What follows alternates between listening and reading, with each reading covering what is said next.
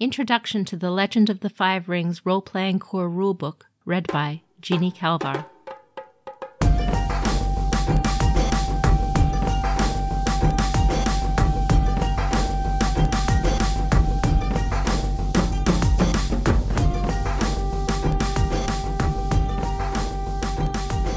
The 27th day of the month of Togashi, 1118, in a private garden of the esteemed palaces of the Crane.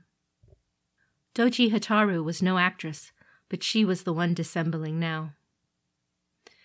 Since the beginning of time, Lord Moon has chased Lady Sun about the world, said Lady Kachiko as she swept her fan in an arc overhead. One day he caught her, and as her light faded, the curtain fell on the age of the ancient races. Kachiko closed her fan slowly in a false eclipse. Over the course of countless seasons, Lady Sun gave birth to nine children Hida, Doji, Togashi, Akodo, Shiba, Bayushi, Fu Leng, and Hantei. Hotaru kept her face still and hands politely folded over her lap at the mention of the ninth kami, the founder of the imperial house. Whatever it was the Scorpion clan were plotting concerning the Emperor, it would surely not benefit her clan, the Crane. Lord Moon knew that any children whose veins carried both elements of sun and moon would grow to be greater than he, and so, despite the protests of Lady Sun, he swallowed the children one by one. You do not deserve to wield Shukujo.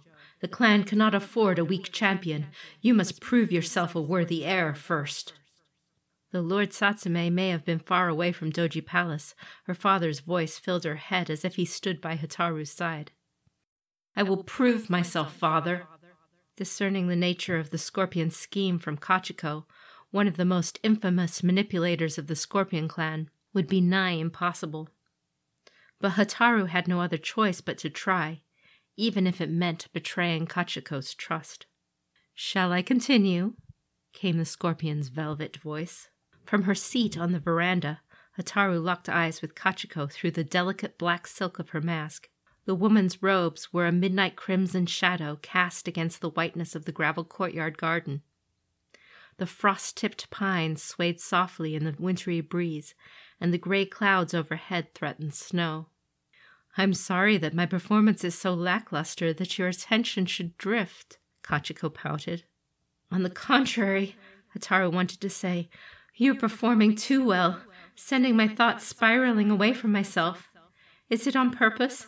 Am I just another fool for her to play off of? No, I'm the one who's going to use her now. Not at all. Hotaru inclined her head in respect. Your narration is flawless. There are few actors who would even attempt to recite The Children of Sun and Moon, but the entire court is looking forward to your performance of it in the coming weeks. Kachiko put on a show of demurring. I am sure that is not true. It is for that very reason that I thought you might be able to give me your opinion, O poet of the crane. It was a flimsy excuse for them to meet in private, and they both knew it. But it was only away from the eyes and ears of the court that they could forsake appearances and pretend they were not bitter enemies for a time. Please, continue, Hotaru offered. Tell me of how Lady Sun poisoned her husband with sake to secret away her youngest from the fate of his siblings. She grinned. Poison is so strong a word, Kachiko protested. So you say. Hotaru looked mock askance at Kachiko. Their levity belied Kachiko's near fatal brushes with poison. By luck? Or was it fate? Hotaru had intercepted and dispatched one would be assassin before it was too late. Kachiko continued the tale of how Lady Sun wept to see her children devoured so, and her tears fell to earth as crystal and jade. She trained Hantei in the martial arts so that one day he could confront his jealous father. When Hantei and Lord Moon finally did battle, it shook the very heavens. At last, Hantei sliced open his father's belly, and the rest of his siblings tumbled out. They fell from the sky to Seppun Hill, the site of the future imperial capital save for one. Lord Moon reached out at the last moment and grasped Fu Leng. Hantei swung his sword one last time and severed his father's very arm. Fu Leng tried to grab a hold of Hantei, and they both fell. Plummeting downward, Fu Leng plunged through the earth to Jigoku itself, where he was lost. The blood from Lord Moon's wound fell to the ground, where it solidified into obsidian. In some places, the blood mixed with Lady Sun's tears, and from that mingling came the first men and women. The other kami wept for their brother, but they had other concerns. No longer immortal, they shared the mortal realm with human beings. The kami resolved to teach and guide these humans, and they held a great tournament to see who would lead those who lived in this land they dubbed Rokugan. Lady Shinjo outpaced Lord Hida, but she was outwitted by Lord Bayushi. Lord Shiba saw through his twin Bayushi's trickery, but was overcome by Lady Doji's grace. Lord Akodo defeated Lady Doji, and when he turned to fight Hantei, he nearly lost himself in his battle fury. Hantei turned Akodo's rage against him and emerged victorious. Meanwhile, Lord Togashi looked on from the sidelines, having foreseen the outcome.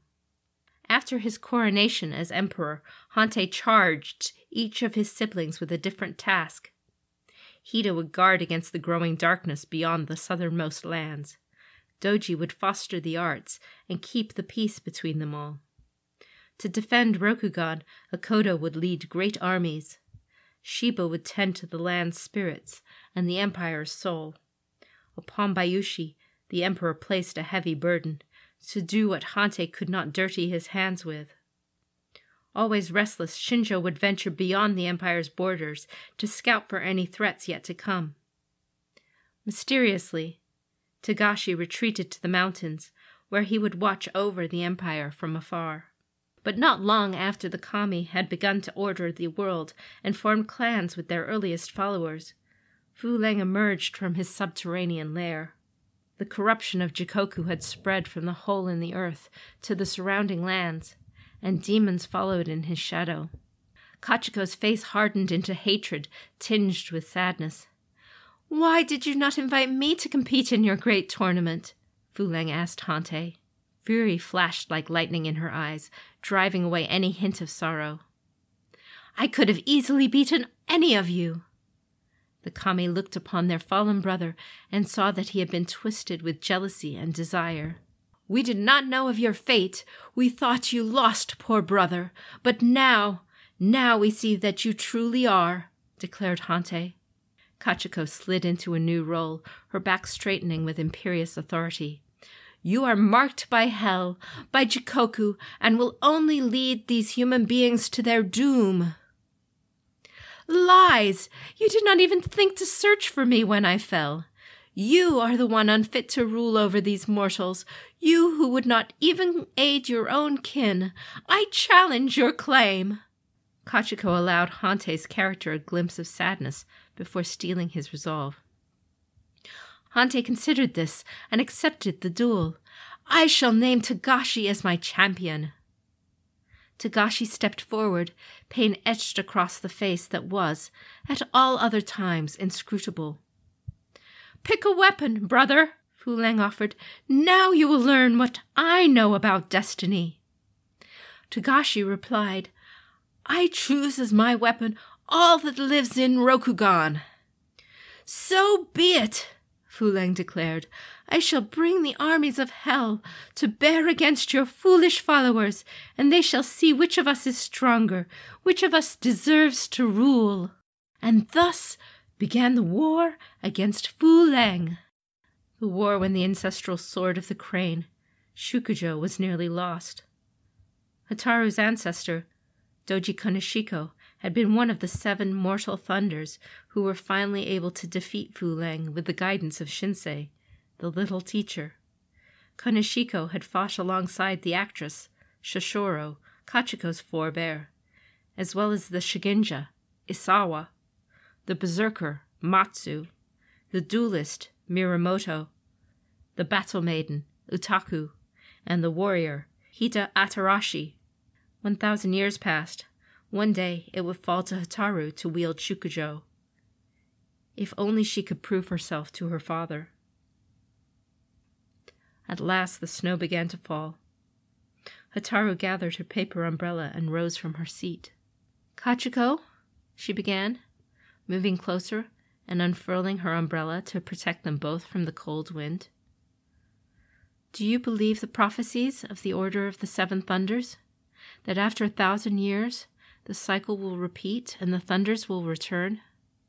Kachiko stood very still, waiting for the words that hung unspoken in the air. Her face softened. Because I would fight by your side, Hotaru whispered. The wind gusted, sending a chill up her spine. Kachiko placed a hand on the handle to help steady the umbrella and looked up at her. It was the first time Hotaru could remember that she had seen the unshakable woman look truly vulnerable. Hotaru could not pretend to be heartless, could not scheme as the scorpion did, and she would not betray Kachiko. I know I cannot ask this of you. Who would dare ask her to betray her clan? But I must, and in so doing, place my honor in her hands. But would you help me now?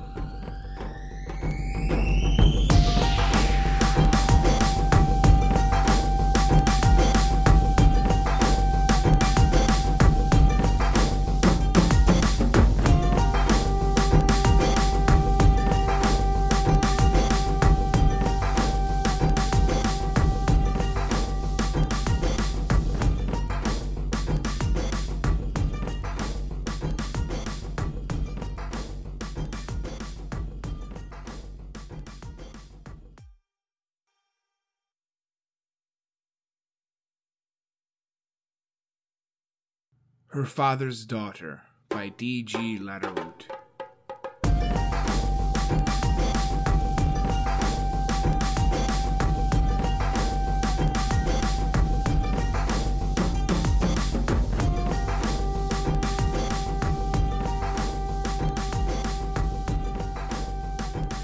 Somewhere along the Emperor's Road, Daidoji Narishma peered into the gloomy undergrowth along the road as the Crane Clan caravan he was escorting plodded along past him. Above the clomping hooves of draft oxen and the rumbling and squeaking of wagons piled high with bags of rice, he struggled to discern what he had seen or heard. Narishma flung himself aside, the arrow that would have slammed into his face thumping instead into a bale of rice. Recovering, he raised his triple headed spear and shouted, Ambush! Be ready! Rough men in shabby peasant's garb erupted from the undergrowth. Narishma found himself suddenly locked in melee with two, no, three of them, who slashed at him with peasant weapons. Frantically, he knocked aside their blows and struck back. A whirl of dust, sweat, steel, and confusion. Silver flashed as the long blade of a naginata slashed one of the bandits, then another across the throat. Narishma gutted the third, then turned in time to see someone rush past him in a billow of dark cloak, hood held in place with a conical straw hat. Barely breaking stride, the cloaked figure, whom Narishma vaguely recognized as another of the caravan guards, struck down a bandit with another effortless sweep of the naginata. A few paces and another fell another. Back along the caravan, guards slashed and stabbed at their ambushers, holding their own, driving them back. Gripping his spear, Narishma turned and hurried after the cloaked figure toward the head of the caravan, determined not to leave his benefactor to fight alone. He caught up in time to find the hooded guard facing a lean man wielding the swords of a samurai, a katana in his right hand, and a wakizashi in his left. The man bore no mon or other heraldry on his drab kimono. He was a Ronin then, and probably the leader of this bandit pack. Narishma rushed to join the cloaked figure, who was probably also a Ronin, a mercenary hired to protect the caravan, but the Naginata, dripping blood, swung to block his way.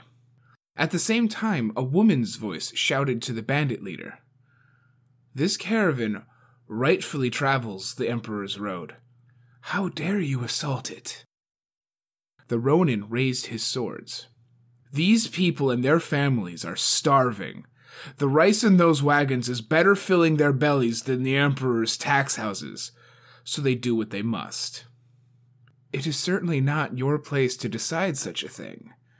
Nor is any excuse sufficient for the crimes you have committed here today. There is only one penalty, which is death. Death awaits us all, he replied, taking a stance Narishma recognized as Niten, the dual wielding sword style favored by the Dragon Clan. Narishma again started forward, determined to help dispatch this dishonorable dog of a Ronin, and once more the bloody Naginata moved to block him. This time, its wielder turned. The face looking back at him from under the hood shone like alabaster, striking beauty, framed by snow white hair. Narishma recognized it immediately and took an astounded step back. It was Doji Hotaru, champion of the Crane clan and his lord and master. Narishma instinctively began to bow, but Hotaru shook her head. Maintain your stance, Samurai san, and step back. I appreciate your desire to assist, but I shall deal with this myself. Uh, of course, Doji Ue. As you command.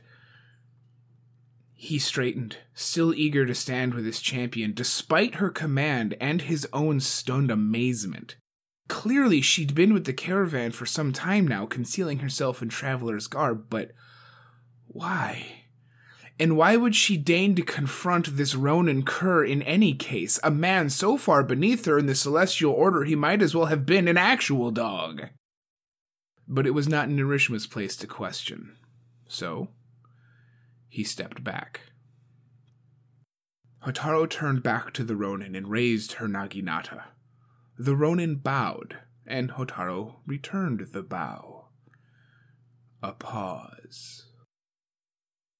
Then the man launched himself at Hotaru like a leaping tongue of flame. Hotaru jumped aside, lashing out with a much longer naginata, forcing the Ronin to pull his strikes short. But the man recovered in an instant, dashing inside the naginata's arc. Hotaru dodged the katana by a finger span, but the wakizashi opened a shallow gash on her arm. Narishma gasped and took an involuntary step. Maintain your stance, samurai-san. Narishma teetered, on a knife edge of warring compulsions, assist his champion or obey her. Gritting his teeth, he obeyed. The Ronin struck again and again, but Hotaru was as water, a flow of movement avoiding the blows. Still, Narishma began to despair at his champion's inability to seize the initiative, until abruptly she did, becoming as fire, a blur of furnace rage, but channeled by the subtlety of air. She'd been merely leading her opponent, Narishma realized, provoking his most devastating attacks, learning his moves and his counter moves, and doing it all in a matter of seconds that had only felt like minutes. The Ronin fell back, desperately trying to fend off the whirling Naginata once he found an opening and launched himself into it, but it was a feint, leaving him unbalanced and overextended. Hotaru slammed the Naginata into his shoulder, cleaving him to the opposite collarbone. The Ronin toppled back in a shower of blood, mouth gaping, gasping for air that would never reach his lungs. The Crane Clan champion didn't hesitate, swinging a blow that struck off the Ronin's head. Narishma waited for his champion to stand down from the confrontation. Instead, she simply stared down at the fallen opponent. Could there be a worse injury than her arm, one he hadn't seen? He started toward Hotaru, saying, Doji Ue, I remain at your service should you need. No, she said, flicking the blood from her naginata, then glancing at her injury. I have suffered worse sparring with Toshimoko sensei. She looked back at the caravan, then turned to Narishma. The remaining bandits are fleeing. Retrieve the Ronin's blades, Daidoji san in case there is someone deserving of their return. Then, let us return to our places in the caravan and wait for it to resume its way to Otosan Uchi. Narishma bowed. Hi, Doji Ue. It is not his place to question. Still, for the rest of the trip, Narishma had to work very hard at pretending his clan champion wasn't walking only paces away. Her sister's apartment in the Imperial Palace offered a breathtaking view. The gardens below, Hotaru saw, were impeccably arranged for the season. The fuchsia glow of pink moss a brilliant contrast to the muted cream and pale purple of wisteria. The first roses were coming into bloom, yellow and crimson counterpoints. It rivaled the splendor of the gardens in the Chisei district of Otosan Uchi, where the Crane clan embassy stood. Rivaled, but certainly didn't surpass. There a slight mismatch in the roses, a minor imbalance of color that would be missed by most samurai. Such imperfection would never be tolerated in the fantastic gardens of Kyuden Doji. But those were the exemplar for the Empire. Always emulated, but never matched. Not even here, in the Imperial City. Kyuden Doji. Hotaru touched the windowsill, but no longer saw the gardens. Instead, she saw the Crane clan's ancestral seat of power, a palace of white stone and impeccable grace perched on cliffs overlooking the sea of the sun goddess. Waves pounded ceaselessly against their rocky base, a steady, booming rhythm. The cliffs from which her mother had thrown herself, the waves that had swallowed and taken her, because her father Doji Satsume had driven her to it. Hotaru's grip tightened on the sill as her thoughts changed again. Doji Satsume, who had stubbornly kept the clan championship for years, even as he held the office of Emerald Champion, the Emperor's personal champion, commander of the Imperial Legions, and most senior magistrate of Rokugan, Satsume, who had only reluctantly passed the Crane Clan championship to her at the urging of his brothers in law, Kakita Toshimoko and Kakita Yoshi. Satsume, who was now dead, and just when the Empire needed its Emerald Champion the most. A thump from behind her, Hotaru glanced back. Framed by a pair of perfectly matched paper shoji screens, Doji Shizue fixed her cat, Fumio, with a disapproving glare over a scroll he'd knocked off a table. Leaning on her cane, Shizue returned the scroll to its place and minutely adjusted the ikebana flower arrangement the cat had apparently also disturbed. Hotaru couldn't help but smile from the polished floor of teak from the far off islands of spice and silk, to the matched series of sumie ink drawings decorating the walls, Shizue's apartment was impeccable. There would never be a mismatched rose blossom here. Her cane softly tapping, Shizue hobbled over to join Hotaru at the window. What is it you see, Dojiue? Hotaru dissembled, why, the gardens, of course, resplendent under Lady Sun. Feigning disapproval, she added, And you need not be so formal as to call me Ue, sister, not when we are alone. If protocol becomes ingrained in the courts of the crane, Doji Ue, then in this esteemed place it becomes absolutely reflexive. In any case, is that all you see out my window? Her smile fading, Hotaru looking back at the gardens, but this time her gaze skipped over them, over the palace wall and the cluttered rooftops of the city beyond, to the golden expanse of the distant Osari plains. She couldn't see the crane blood spilled upon them in her clan's ongoing feud with the Lion clan, of course, but she knew it was there, drying under the late spring sun.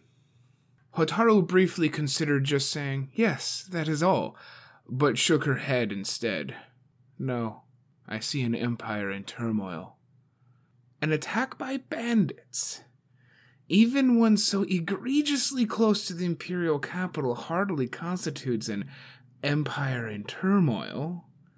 Hotaru touched the sleeve of her kimono, feeling the bandage beneath a white crane embroidered into the pale blue silk A Seppun Shugenja had offered to importune the elemental water kami to speed the healing of her wound, but she'd refused. As she'd told the Daidoji soldier who'd witnessed her battle with the Ronin, she'd suffered worse injuries sparring with Kakita Toshimoko, her uncle and boisterous old sensei, and had only ever bandaged those as well. The Ronin. The man had been a criminal and had earned his death. Still, Hotaru couldn't help but understand his motivations, at least in part. Three years ago, a devastating tsunami had ravaged the Crane clan's coastline, destroying some of the clan's most fertile lands. No one knew how long it would be before the lands would again yield rice at all, much less in the abundance for which the Crane were known. The people were hungry, and they would only get hungrier. Shizue frowned. You are genuinely troubled, aren't you? The Ronin who led the bandits was not entirely without honor. His intent was to secure food for his followers and their families. That is why I allowed him to die as a samurai in combat rather than face execution as a common criminal. Well, you must give me a full accounting of it all, as storyteller to the imperial court, I am always eager for new tales to tell. This one will not only entertain the court, but also bolster your reputation. Always the storyteller, Hotaru said, shaking her head. Anyway, yes, I agree that a single bandit attack does not portend the doom of the empire. But when the bandits are peasants simply seeking food, she touched the bandage again. And famine is only one of the difficulties we face. Our disagreement with the lion over the ownership of Toshi Ranbo drags on. I must travel there soon, in fact, to evaluate the situation for myself. To the north, the dragons seek our help in dealing with the growing sect of dissidents and heretics, but we have little to offer them. To the south, the crab are badly pressed on the carpenter wall, but we have little help to offer there either. And with each passing day, the scorpion grip on the imperial court grows tighter. Hotaru made herself stop. But then, there are always problems afflicting the empire, aren't there? Perhaps I am simply not yet used to my role as clan champion. Hotaru swept her naginata through the final movements of the kata called the One Strike Blade, then stopped, assuming a resting stance. Kakita Toshimoko nodded from there, and he stood beneath the nearby sakura tree, opening his mouth to offer something, but Doji Satsume spoke first, cutting him off. That was very good, my daughter. Hotaru bowed. Thank you, father. Do not thank me, Satsume said, his face stone. Very good is merely a guest house on the road to perfection, a place to visit briefly, not to stay. You, Hotaru, seem to have made it your home. Someday you will lead our clan. If that leadership is merely very good, then you will have failed. That had been a year and a half ago? So, only a few months before Satsume had stepped down as clan champion, elevating Hotaru in his place. She had never heard him comment on the quality of her leadership of the Crane since, not even to say if it was very good. And now he was dead. If I may be so bold, Shizue said, I would agree that your newness to the position may be an issue take your arrival here. As exciting as it turned out, why in the world were you traveling with that caravan in the first place, rather than with the official entourage to which you are due, and in secret at that? Thanks to the bandits, it's not much of a secret now, is it? Hotaru said, waving a dismissive hand. I simply wish to arrive in Otosan Uchi discreetly to gain some time to learn what I could about Satsume's death before the inevitable fanfare caught up with me. A bold, even rash thing to do, certainly not something father would have done, which is why I suspect you attempted it. Hotaru just looked out the window. Well, Shizue went on, you would have just run headlong into the Emerald Magistrates in their investigation regardless. The death of the Emerald Champion is no small matter. Perhaps, but it does not matter now, does it? I have no choice now but to accept whatever the official sources are prepared to share. Shizue sniffed and made a fractional adjustment to another ikebana arrangement, this one near the window. There is still somewhat less than official sources available, one of whom is standing right in front of you. The most important skill of a storyteller is the ability to listen, after all. Very well. What has this less than official source heard? That Satsume's death remains a complete mystery. He appears to have simply died. That has, of course, led to all sorts of speculation among the rumor mongers, such as some say the fortune simply decreed it was his time to return to the karmic wheel. Others suggest more nefarious causes. Hotaru narrowed her eyes. This is not one of your stories, Shizue.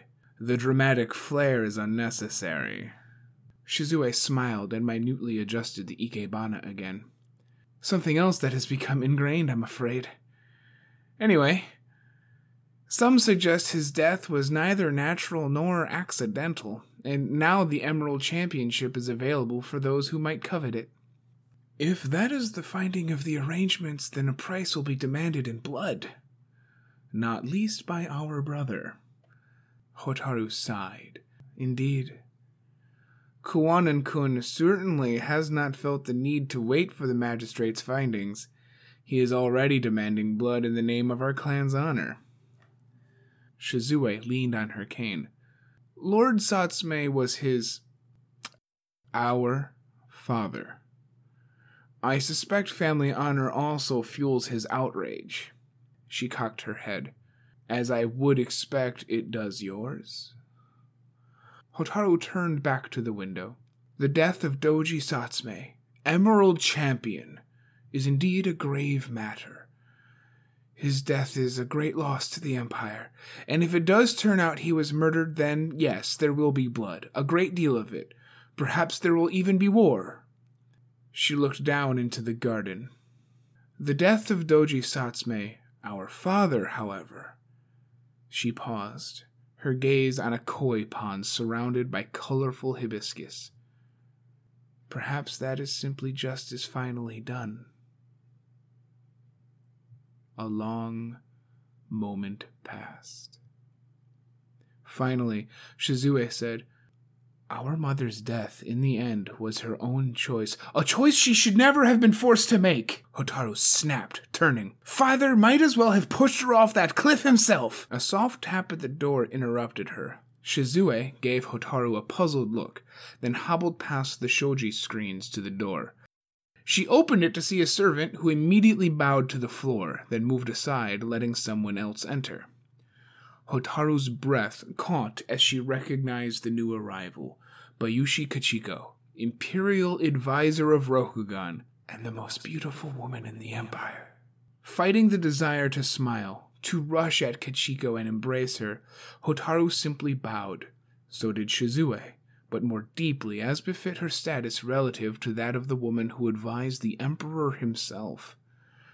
At the same time, both automatically assumed a perfect facade of formality. Bayushi Kachikodono, Hotaru said.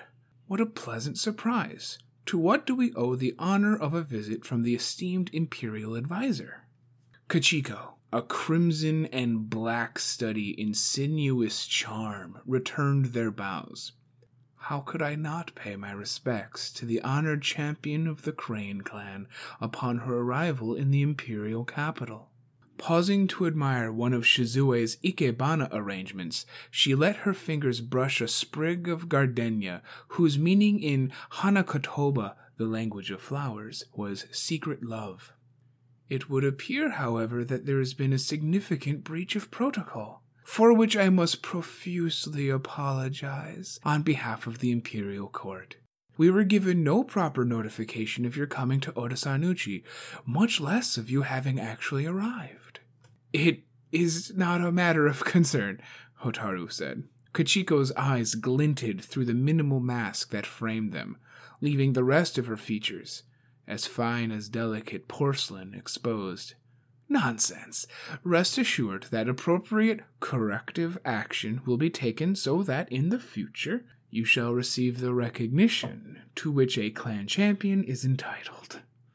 Each of the scorpion's movements was deliberate and calculated, even as she spoke. From a kimono slit to reveal almost scandalous glimpses of her legs as she walked, to a head tilted just enough to expose a barely appropriate amount of shoulder. Bayushi Kachiko was all about effect, and that effect was the seductive promise of more. Hotaru glanced at her sister. Shizue san, if I may presume your hospitality, would you allow us the use of your apartments for a brief time? Of course, Doji Ue. It gives me an excuse to enjoy the gardens before the setting of Lady Sun. Fumio chan, do not give our guests any trouble. The cat blinked back at Shizue, then knocked a writing brush onto the floor. Shizue sighed, then bowed, turned, and walked out of the room, sliding the door closed behind her. Hotaru and Kachiko maintained their air of courtly propriety for a moment after Shizue had gone, then broke into warm smiles. Kachiko stepped forward, taking Hotaru's hands in hers and opening her mouth to speak. Before she could, though, Hotaru pulled her closer, meaning to kiss her. She hesitated at a stray thought of her husband, now on his way to Shizuka Toshi to learn what he could about a recent attack by pirates and about the man Yoritomo who led them. Stopping herself, Hotaru simply looked into Kachiko's dark eyes instead. A silent moment passed. My heart, Hotaru thought. Surely Kachiko can hear it beating, so hard and quickly. Kachiko finally broke the silence. So, Hotaru, what is the meaning of sneaking into the city? Truly. Kachiko put on an exaggerated look of mock suspicion. Were you trying to avoid me? Of course not. I merely was hoping to have some time to myself before all of the inevitable ceremony wrapped around me like suffocating silk. Kachiko released Hotaru's hands. And why would you do that? It was Hotaru's turn to be mischievous. Offering a coy smile, she said, Well, perhaps rather than trying to avoid you, I wanted some quiet time to spend with you. An eyebrow lifted over the top of Kachiko's mask. That can certainly be arranged. In fact, you must allow me to host you this evening. I have procured some sake from Ryoko Owaritoshi that will make even one so discerning as the leader of the Crane clan jealous. I look forward to it. A moment passed, and then Kachiko drew back, her manner becoming more formal. While it flatters me to think you were skulking your way into Otosan Uchi just to spend some time with me, that is not the reason for your somewhat unwarranted discretion, is it? I think you were hoping to take advantage of the relative anonymity, however brief, to learn some unornamented truths about Lord Satsume's death. An obvious plan, then, and apparently not a very good one. On the contrary, had you not involved yourself in an unseemly fight with bandits on the road, you might have gotten away with it. Hotaru gave Kachiko, the woman known as the Mistress of Secrets, a wry look. Really? For a time, I may eventually come to know everything of note that goes on in this city, but eventually isn't instantly. Kachiko's expression became grave.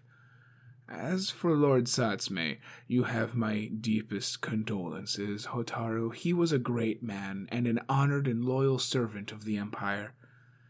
He will be missed. Hotaru wanted to appear to be appropriately grief stricken, but she could only see the cliffs near Kyuden Doji. He will be missed, was all she finally managed to say. Kachiko's eyes narrowed at Hotaru's flat tone.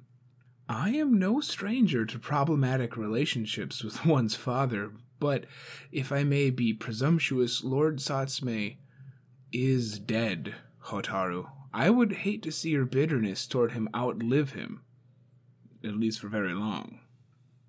Hotaru looked at one of Shizue's shoji screens depicting mountains stark against a red sunset. I do not deny my bitterness, but it is more than that. The circumstances around his death are troubling. Ah, yes. I understand that the Emerald Magistrates continue their investigation. Perhaps the secrecy of your arrival had some benefit after all, and you have heard something I have not? Hotaru turned her gaze on Fumio the cat, who had settled himself on a tatami mat near the ink brush he'd vanquished. Were this not Bayushi Kachiko, Hotaru might have thought she was actually concerned she had missed something, or that she might be worried something was in the process of being discovered that wasn't meant to be. But this was Kachiko. So it was inconceivable that she wouldn't know exactly what the Emerald Magistrates had found so far. Some suggest that his death was neither natural nor accidental, and that now the Emerald Championship is available for those who might covet it. Kachiko's brother, Hametsu, daimyo of the Shosuro family, was reputed to be a master of poisons, more than capable of making it appear that someone had simply died. And while there was little love lost between him and Kachiko, that they were both loyal to their clan was beyond question.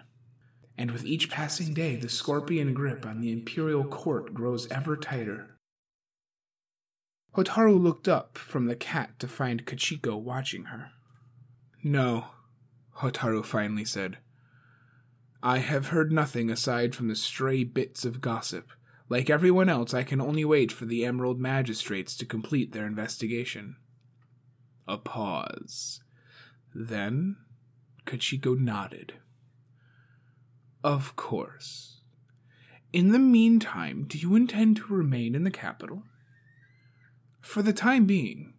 There is a funeral to prepare I had originally thought to have it at Kyuden Doji, but I think it would be more appropriate for it to be here in Otosan Uchi. An appropriate choice indeed. If there is anything I can do to assist, you need but ask. Hotaru took Kachiko's hand in hers. Thank you. That means a great deal to me. Kachiko placed her other hand over Hotaru's. Now, I would love to stay, but I'm afraid I have matters of court to attend to. I do expect to see you this evening, though. Hotaru wanted nothing more than to be with Kachiko now, but she simply nodded. Of course. Then I shall send a servant with the details. Until then. Kachiko held Hotaru's hand in hers a moment longer, then released it and turned to the door. She and Hotaru exchanged appropriate bows, and then she was gone. For a while, Hotaru simply stared at the door. Eventually, she turned and walked back to the window. The play of light and shadow in the garden had changed with the movement of Lady Sun, making it seem a completely different place. Again, though, her gaze was drawn beyond it, to the horizon, rice fields, fallow and empty, blood upon the Osari plains, darkness pounding on the carpenter wall, heresy and sedition. If Rokugan was the Emerald Empire, then the Emerald was flawed. Small cracks threatening to lengthen, to widen, to cause the whole of it to crumble to fragments and dust.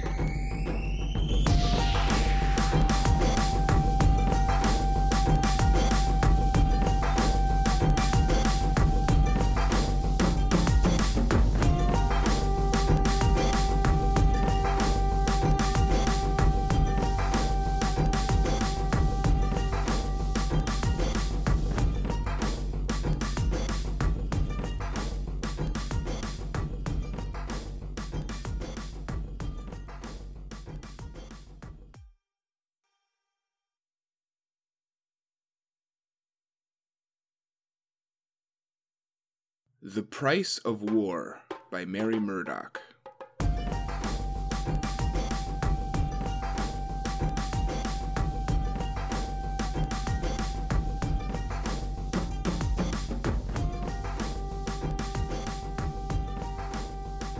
Some weeks later in contested territory,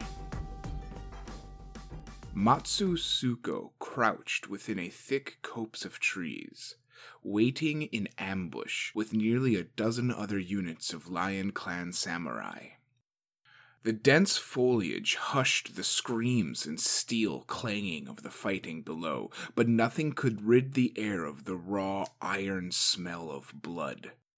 The scent tickled her into a fury, her legs itching to spring, to attack. She eyed her commander, Akodo Toturi, but the smoothness of his face betrayed no hint of his strategy as he watched the battle from afar. What is he waiting for? Suko's contingent had arrived nearly an hour ago, ready to reinforce the dwindling forces of Akodo Arasou, the Lion Clan champion, in the territory dispute with the Crane Clan. In an act of insolence, the Crane had bolstered their occupying forces in Toshi Ranbo, the northernmost lion city, to force a lion army away from the contested grain laden Osari Plains in the south. Arasou had been campaigning at the foot of the city for several weeks, building siege weapons and needing reinforcements only to make his final push to retake the city and ensure the crane could not use it as a staging ground against them. Arasou's older brother, Toturi, had been summoned from the monastery to answer that call for aid, yet why does he hesitate? A small crane contingent sped past their hiding place, bearing torches, intending to sneak behind Arasou's forces and set fire to their battering rams. She clutched her katana and waited for Toturi's signal fan to herald the charge. However, he remained still. What are we waiting for? Suko hissed, the heat of her blood curling her fingers tighter around her katana. Her fists shook. The crane are right there!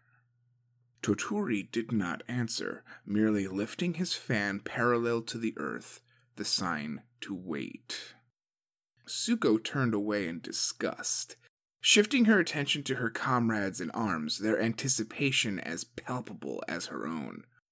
Down the line, Matsu Gohei grinned, unnervingly jovial in the face of danger as ever.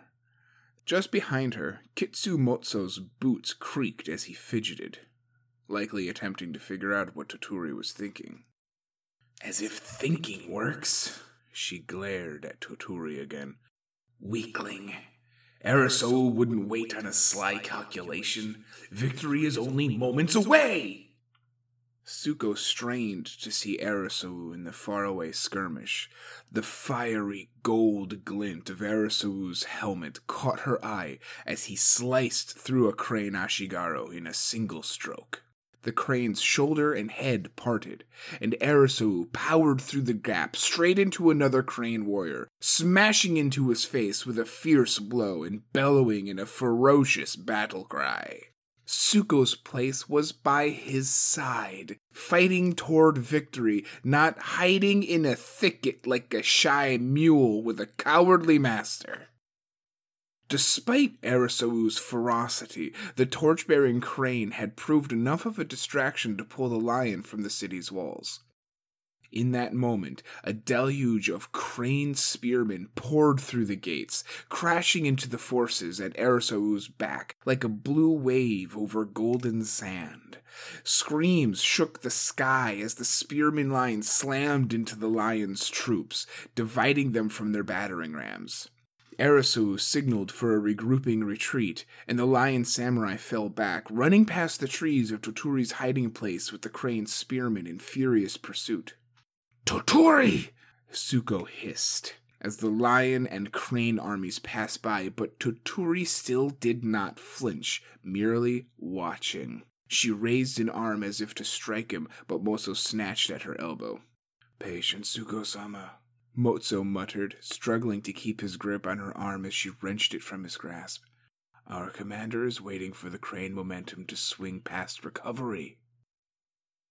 Suddenly, Toturi flicked his fan signaling the charge. Battle cries rang from the forest as the lion reinforcements burst from the trees, finally joining the fray. They caught the crane in a tight pincer attack as Arasou, seeing the fresh lion troops, pressed his forces hard in retaliation. Suko cut her way through the battle to where Arasou slashed through three crane Ashigaru, making short work of them despite his battle fatigue. You're late, he boomed to Suko, smiling. Crane blood and dust spattered all over his handsome face. He spun with dexterous footwork to counter a nimble crane samurai slash at his throat, finishing him with a swift strike. Your brother was hesitating!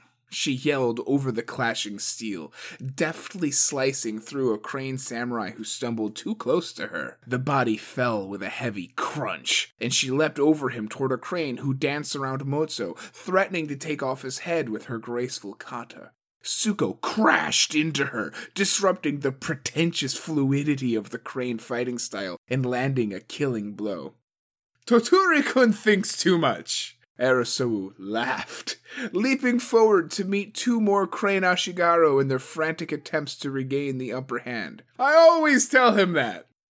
That's why you're the clan champion instead of him, she called back, turning to face a spry crane samurai in blue lacquered armor. Suko charged, challenging the graceful agility of the crane with a violent thrust. Despite Suko's superior strength, the crane's deft spins and parries deflected all of the blows away, and his armor mitigated the power of her strikes. A quick cut sliced across her arm, her shoulder, her side, her face, but she smiled despite the pain. We are the teeth of the lion, Suko hurled forward to crowd her opponent's defensive stance, overpowering it with brute ferocity. With a loud cry, Suko slashed at a weak spot at his throat and he fell to the ground. Drum beats sounded from atop the walls of Toshi Ranbo, and the crane responded with a retreat. Suko wheeled around to find Arasou again, ready for orders to pursuit, but Toturi had gotten to his brother first. Suko ran to catch the last of their exchange. Siege would be better, Toturi insisted, again the calmness of his face clashing with the violence of the scene. If we take the city by force, so you admit that should we pursue, we would take it. Arasou said, his handsome brow furrowing. The odds are now on our side. Thanks to that pincer attack, we have seriously depleted their forces. All we need to do is push. The gates are open. Today we regain what is rightfully ours. Toturi's mouth twisted in seriousness, and he stretched his full height as if trying to play the older brother. Taking it by force would spark an all out war with the Crane and turn the Emperor's favor against us. Through siege, we can hope the Crane will surrender to save face and avoid a slaughter. Suko pounced forward. Hope for surrender? What kind of lion are you? She snarled. Trust your instincts, Arasou sama. Remember, those who attack first shall win. This is our path to victory. A siege has no glory, and hope cannot win us the city. Arasou locked eyes with Suko, pride blazing in his gaze. He smiled. Her heart burned. Lady Suko agrees with me, Toturi-san. With her advice, I shall lead our final charge towards the city. Toshi Ranbo will be ours!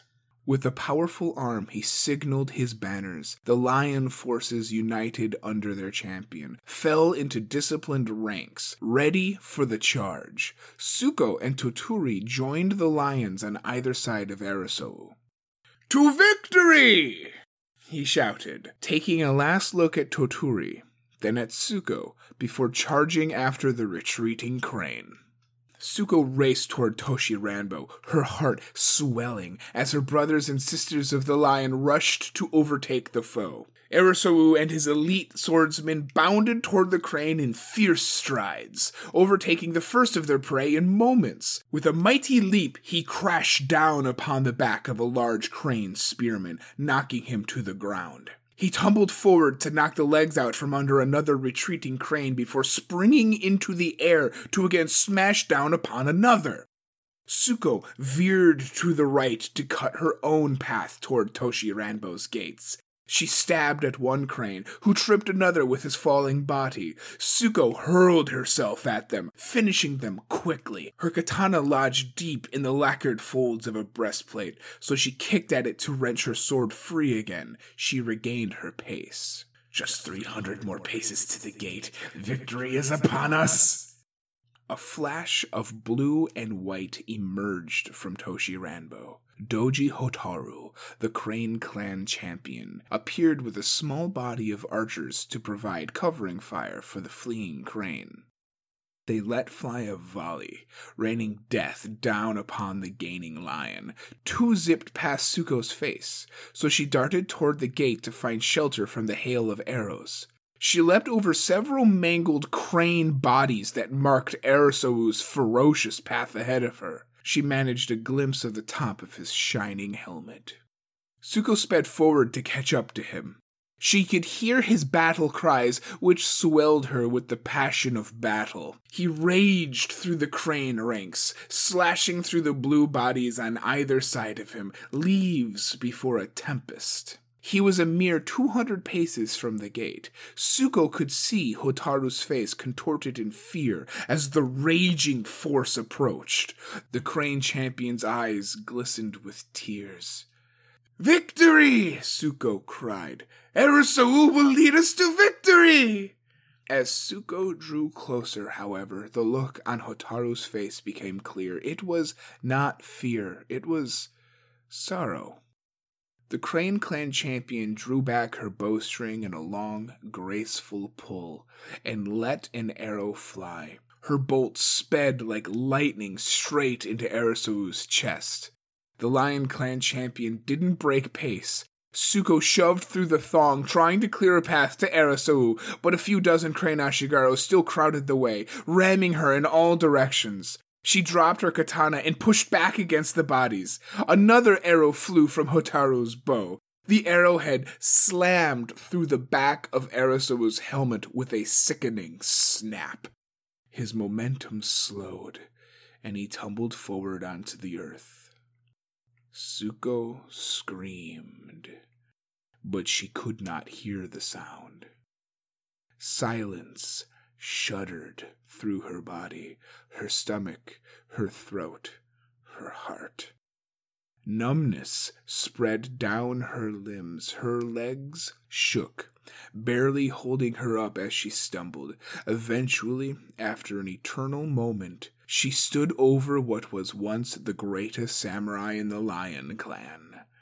She fell to her knees, choking as her lungs stiffened, every part of her trembling in disbelief. No! She clutched at his shoulder, her hands trembling too fiercely to lift him. This is a dream! A nightmare! Toturi rushed to her side and heaved Arasou over. Hotaru's arrow stuck out of his eye, reddish water welling up its shaft, spilling into the other clear, open eye that saw nothing. Shivering, Suko turned from Arasou's dead gaze to Toturi. But he did not notice her. With his jaw clenched, the only sign of his pain, he stared at Hotaru. The white haired samurai wiped away her tears before fleeing with the remaining crane back into Toshi Ranbo, the gates closing behind them. The silence broke. The chaos of the battlefield flooded back over Suko. Moans of the wounded and dying, crimson, spattering blue and brown alike. Motso approached, Arasou's fallen katana in hand. Crane blood still dripped from its blade, staining Arasou's golden armor. Lord Toturi, Motso whispered, his gentle voice cracking he turned the ancestral hilt toward the bereaved brother. As oldest living heir of Akodo One Eye, you are now clan champion. Suko shut her eyes and blindly reached out to grasp Arasou's gloved hand. It was still hot. War! Suko roared, slamming her fist onto the table, scattering maps and troop markers onto the ground. Toturi clenched his teeth, reading the faces of the other Lion Clan samurai assembled in the war pavilion like a tragic story. Their faces flickered in the firelight, sorrow deepening the lines of their frowns. Kitsu Motso fidgeted, unable to make eye contact with Suko or Toturi. Matsu Agetoki's wrinkled mouth lengthened into a grimace. Toturi turned back to Suko. Hers was the only face that wore rage, pure, seething rage. War against the crane!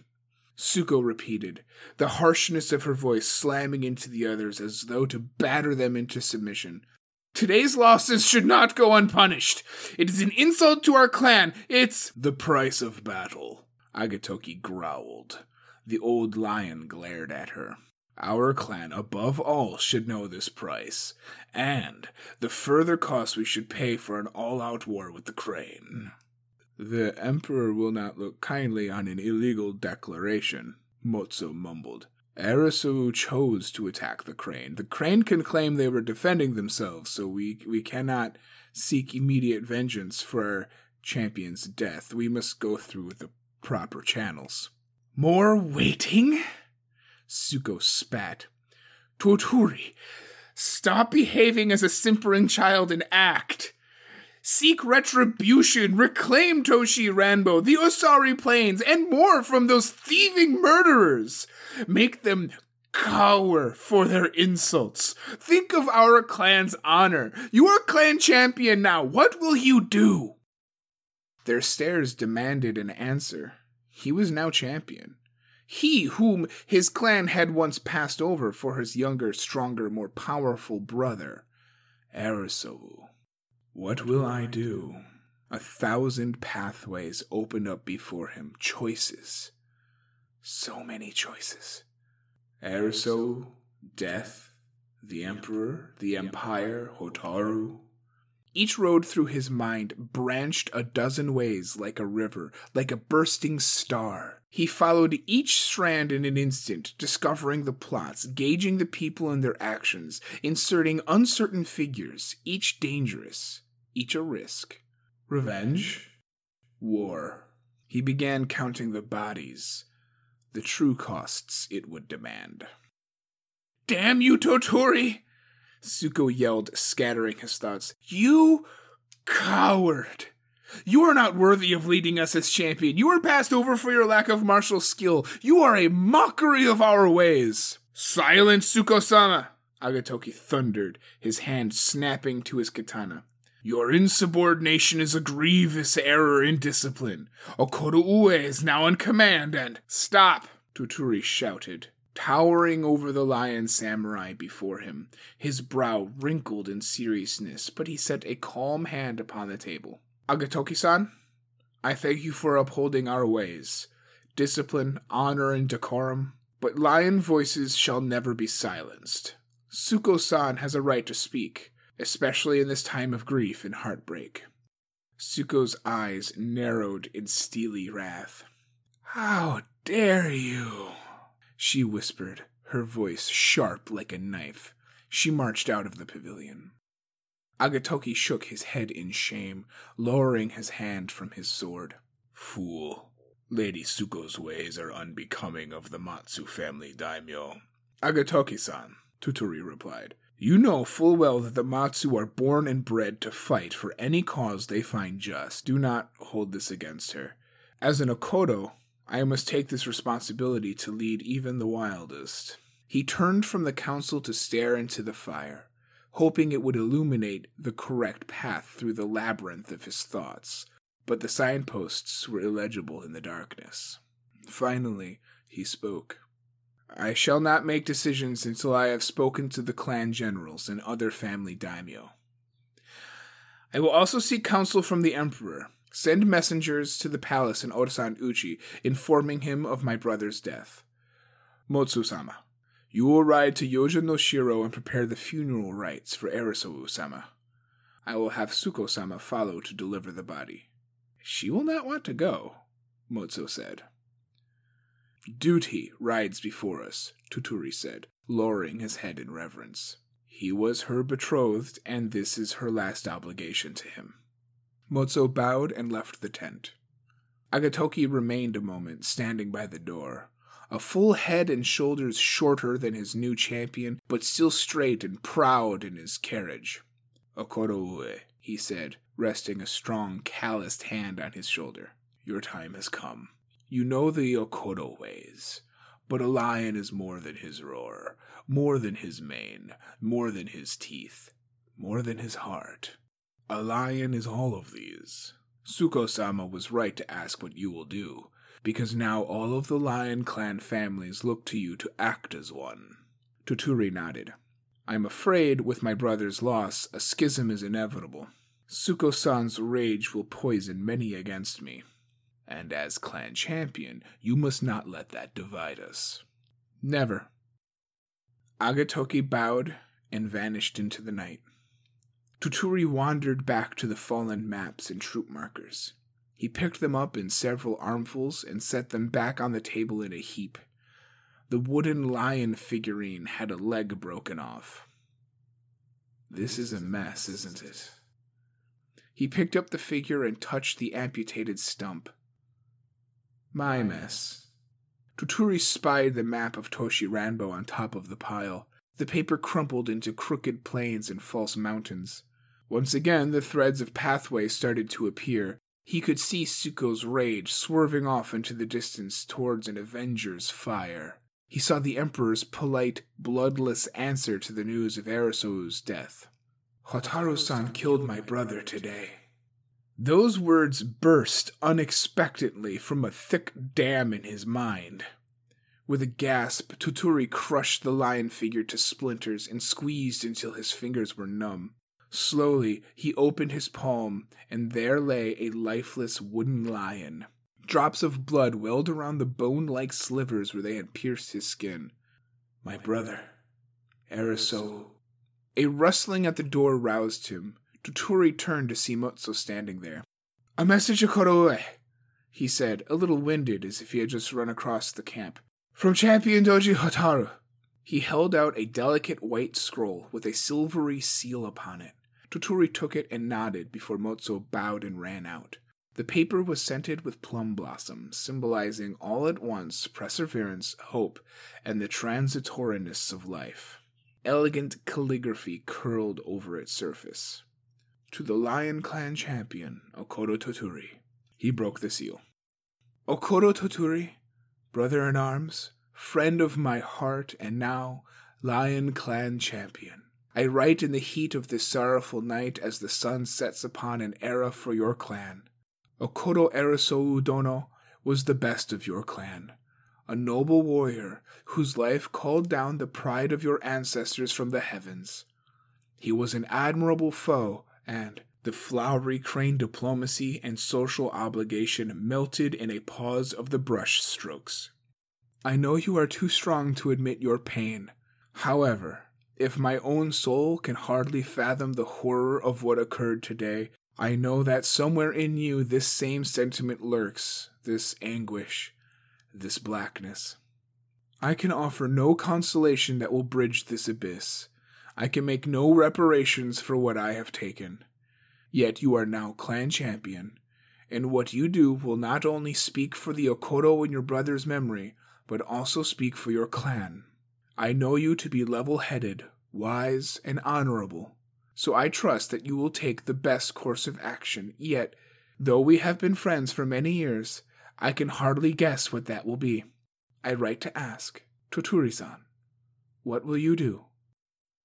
Loyally, faithfully, your comrade of old and fellow servant to the Emperor, Doji Hotaru. Toturi shut his eyes. Hotaru killed my brother. He sank to the floor, dropping the bloodied lion figure and Hotaru's letter, lowering his head into his hands as the scene played over and over before him. Two arrows, the broken body, Hotaru's tears, Suko's heart, Arasou. Why did you not listen? Why did you leave me with this mess? What will you do? They had all asked, Suko, Agetoki, even Hotaru, What will I do? A writhing chaos rose before him, again bursting in a snaking multiplicity of pathways, each needing to be followed. Twisted knots of action to take, the inevitable cry for revenge, the threat of war, Arasou's goals and victories cut short in a thousand bleeding dead ends, all twisted around choices Toturi dared not make. The trails bled together into a deep ocean and crashed around him. He pressed his heart with his bleeding hand. Arasou's voice, echoing deep from a memory, cut through the confusion. Brother, you think too much! The image his brother's strong face loomed before him, his eye now missing like that of a Koro One Eye smiling. You think too much! I know! Toturi responded aloud. He ground his fists into the earth. That is why you were chosen, not me! You are the man of action. You are the one who could do everything. Silence answered him, the silence of the dead. Arasou would never answer him again, and in that silence Toturi felt a pause in which the universe waited for him to act. What will I do? Toturi opened his eyes. On the far side of the tent, rising above the broken lion figurine on the floor, the Lion Clan Mon flapped in a gentle breeze, golden and glowing in the firelight in fierce splendor.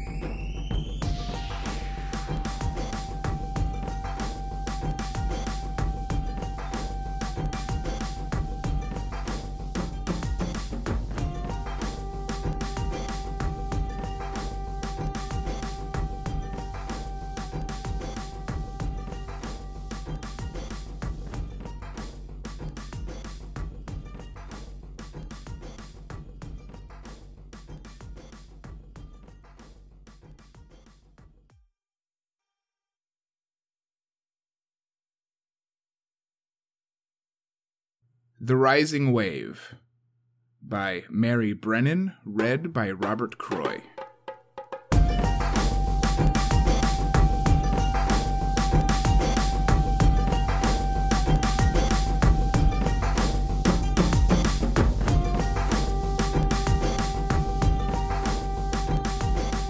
Meanwhile, in the northernmost mountains of Rokugan, a more cautious man, or one with less cause, would not have attempted to leave Shiro Mirumoto so early in the season. Even by Dragon Clan standards, the winter had been a harsh one, and although its grip was loosening, it had yet to let go. Snow still towered in heaps where heimin laborers had shoveled it out of the streets, and at night the cleared ground became a tiny replica of the mountains, the mud frozen into stone hard peaks and valleys. Mirumoto Masahige would have preferred to wait another week, or even two, before setting forth on his journey. Not for his own sake, though as the years passed his joints objected to the cold more and more, but for the sake of his followers. He risked their safety by traveling so soon after the equinox, and he knew it. But delay would only risk greater trouble for the clan as a whole, and Masahige knew that if he were to ask, the men and women of his retinue would insist on leaving as soon as he required, even if that meant riding into the teeth of a blizzard. He would never insult their honor by asking. So, they mounted up in the courtyard of the castle and headed out into the bustle of the town, down the main street toward the gate. Seven bushi in their ashigaru, townspeople scattering out of their way as they swept through. It would be enough, Masahige hoped, to ensure a quiet journey to the west and north. Even in the best of times, the Dragon Mountains were not the peaceful fields of the Crane, and after such a hard winter, he had to take precautions. With his thoughts on the hazards of the journey ahead, he did not see the hazard in front of him until it was almost too late. Masahige hauled desperately on the reins. His gelding reared, shrieking, and skidded sideways, one hoof slipping in the mud. Masahige threw himself clear and rolled, knowing that if he did not, the horse would land on his leg and break it. The equine scream that overlaid the clatter of his armor told him his gelding had not been so lucky. But the child! Before he even regained his feet, Masahige looked for the child he had almost trampled. He found her kneeling in abject apology at the side of the street. A girl, perhaps twelve years old, dressed in the simple kimono and hakama of a bushi trainee. She pressed her forehead to the ice slicked mud. Mirumoto Ue, please forgive this careless one. Masahige pulled her upright, scanning her for injuries. You are unhurt? Yes, my lord. I have no excuse for my carelessness. Forgive me. Relief turned his bones to water. If I had hurt a child. My lord, his Hatamoto Mirumoto Hitomi stood over his fallen horse. Rakusetsu is badly injured. I don't know if he can be saved. Masahige would have sacrificed a dozen horses to save this child's life. Whatever issue plagued the dragon, whatever offense they had given to the fortune of fertility, it only affected people, not the animals of their lands. Horses and wolves and bears thrived, while humans dwindled with every passing year. The problem had crept up on them for a century or more before the sharp minds of the Kitsuki family noticed it. By now, it was undeniable. The dragon were not having enough children. And among the samurai class, the problem had become desperate enough that the dragon had resorted to desperate measures. The girl Masahige had just saved, was she born to a samurai family? Or was she originally a peasant, identified by some Agasha Shugenja as possessing enough spiritual merit to be taken in and given the rearing, the training, the identity of a samurai? There was no way for him to tell by looking. In truth, Masahige did not want to know. He collected his wits and his dignity, stepping back to a more respectable distance. Addressing the girl, he said, you must show more caution in the future. Abushi does not fear danger, but must be alert to its presence. The girl knelt once more in the mud of the thaw. Hi, Mirumoto Ue. Go, Masahige said. Only after she had departed did he turn back to Hitomi and his horse. A quick examination told him the truth. Even the most talented horse doctor could not save his gelding, the healing would be too slow. Even with a sling to hold Rakusetsu's weight off his bad leg, he would never be fit to ride again. Only the prayers of a Shugenja might restore his mount, and Masahige was loath to beg the kami for their blessings in so minor a matter. Not when the heavens themselves seemed to be condemning the dragon for some unknown sin. He did the necessary work himself, cutting Rakusetsu's throat so the gelding would not suffer. Afterward, Hitomi cleaned his knife while Masahige stepped into a nearby temple. He poured a dipper of water from the fountain over his hands and shaved head, then sought out a monk to take the impurity of death from him with a paper wand. By the time he emerged, one of his bushi had gone back to the castle and returned with a fresh horse. Then he mounted up once more. Outside the walls of Shiro Mirumoto, trouble was stirring. He needed to speak to the clan champion before it was too late. The loss of Masahige's gelding had unsettled his followers. None of them spoke of it openly, but he saw the effects in the frequency with which they prayed or paused to make offerings at roadside shrines. An unpleasant omen to start their journey, and when they reached Tall Pine Village, they found another. Where did the tree go? Hitomi asked abruptly, breaking the silence that had lasted for most of the afternoon. The pine had stood atop a ridge east of the village, alone in its splendor, visible for miles around. Now the ridge stood bare. Squinting, Masahige could just make out a broken stump, jagged and black. Uneasy murmurs rose behind him, then fell into silence. They passed the remnants of the tree not long before sunset. A winter storm must have blown it down, and the local heimin had chopped away a large portion of the trunk. Masahige instructed his clerk, Kobori Sozan, to make a note of that and inquire whether the peasants had received permission from their overseer to burn the material as firewood.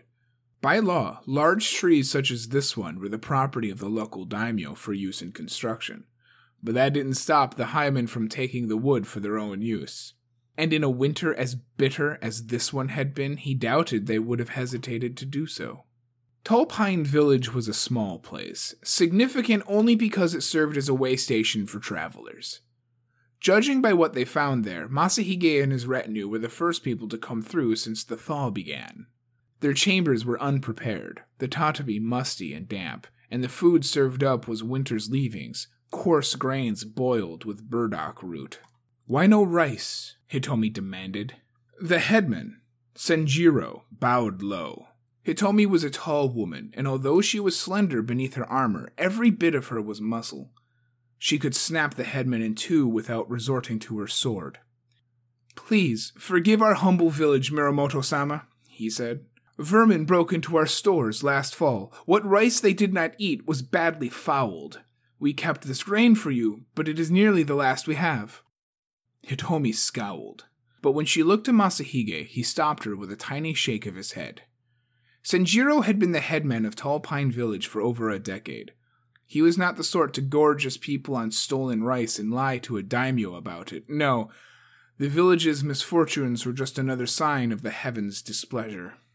Fit to make a crane faint, Hitomi muttered. But after that she subsided. The dragon were no strangers to hardship, and by this point in the season the meals in Shiro Mirumoto were not substantially better. Only with the thaw would things improve. The thaw and the favor of Tengoku Masahige could only hope to hasten one of them.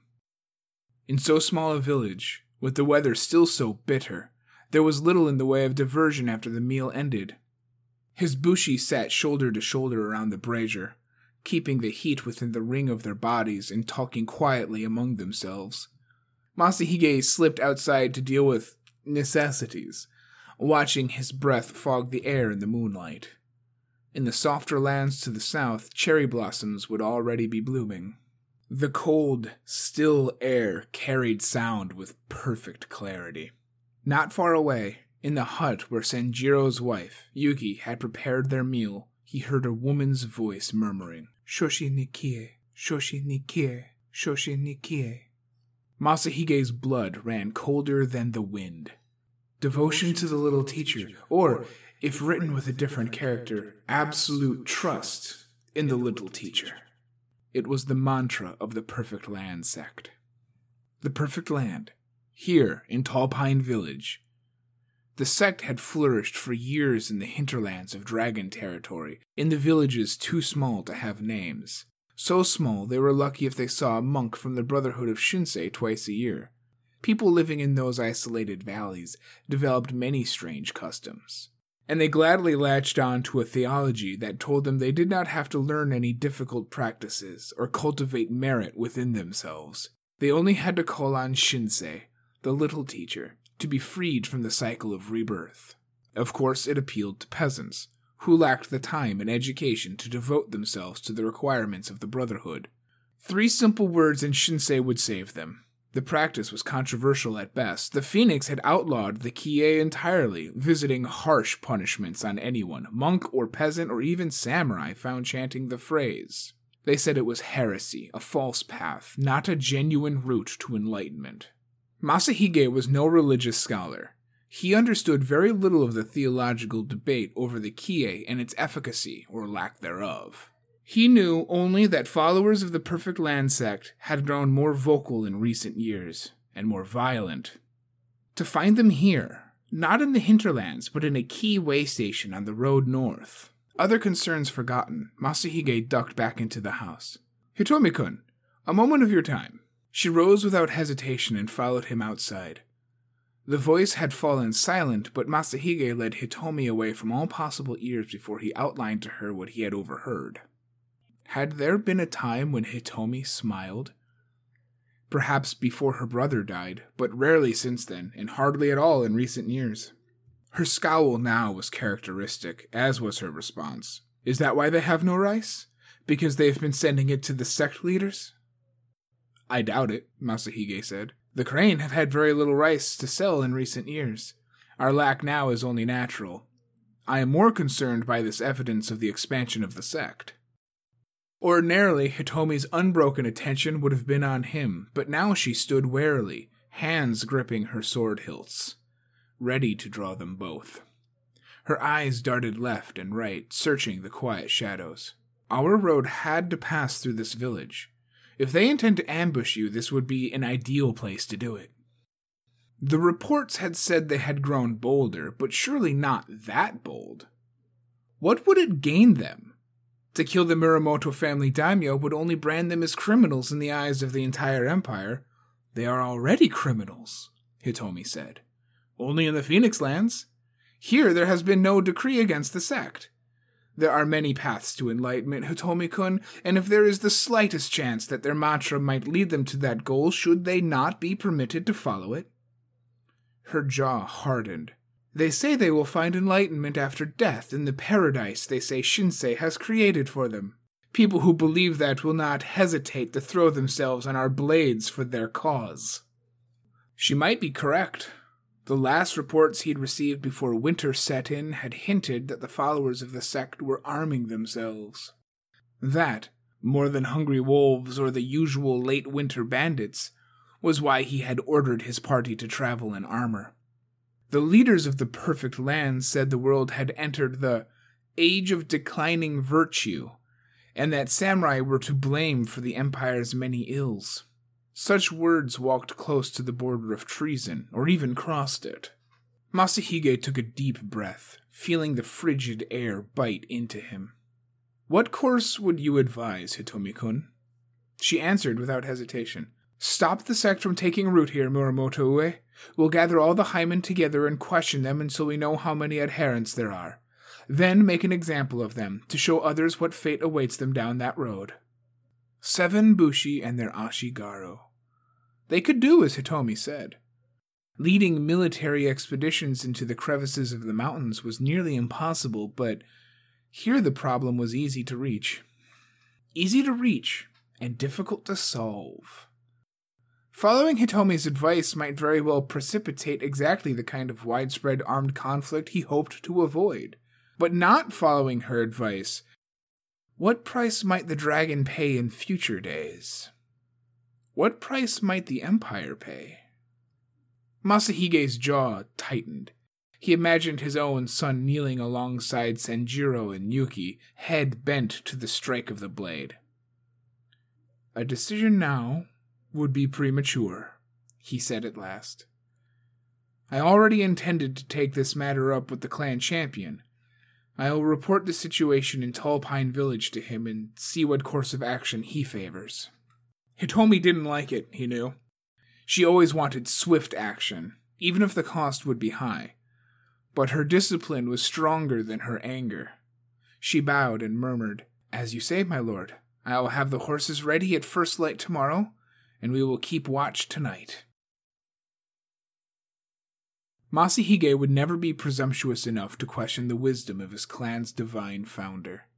The kami, Togashi, had valued solitude, a trait shared by all of his successors, and there was no better place to find it than in the forbidding peaks of northern dragon territory, the fringes of the range known as the Great Wall of the North. If it made conferring with the clan champion difficult at the best of times, well, no doubt there were good reasons for that, ones beyond Masahige's own ken. At least the road was always clear for him. It wound along narrow ledges, up steep slopes, and over passes still choked with snow and ice, but it was there. Those who sought the High House of Light without invitation could find themselves lost in the mountains, sometimes forever. The high house towered above Masahige's party as they approached. Half fortress, half monastery, it clung to the bare stone of its peak like the talons of some great beast.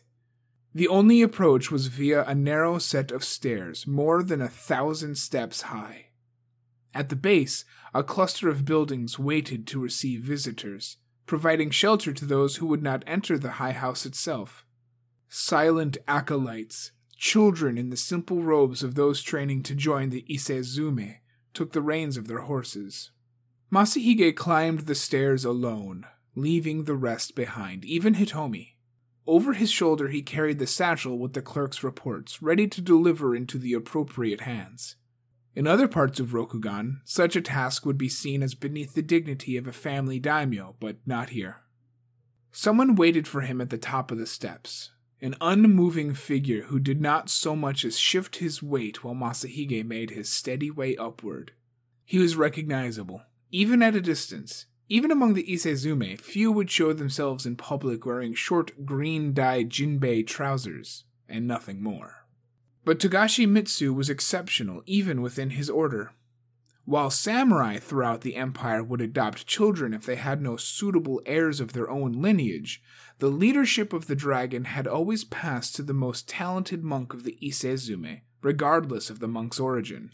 The boy, So, had been an acolyte at Fukurokujin Seido, a foundling left there by unknown parents when the clan champion had found him.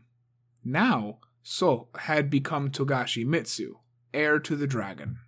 Most heirs would dress in fine kimono or armor, but Mitsu's sole decoration was his tattoos, which his near nakedness put on glorious display.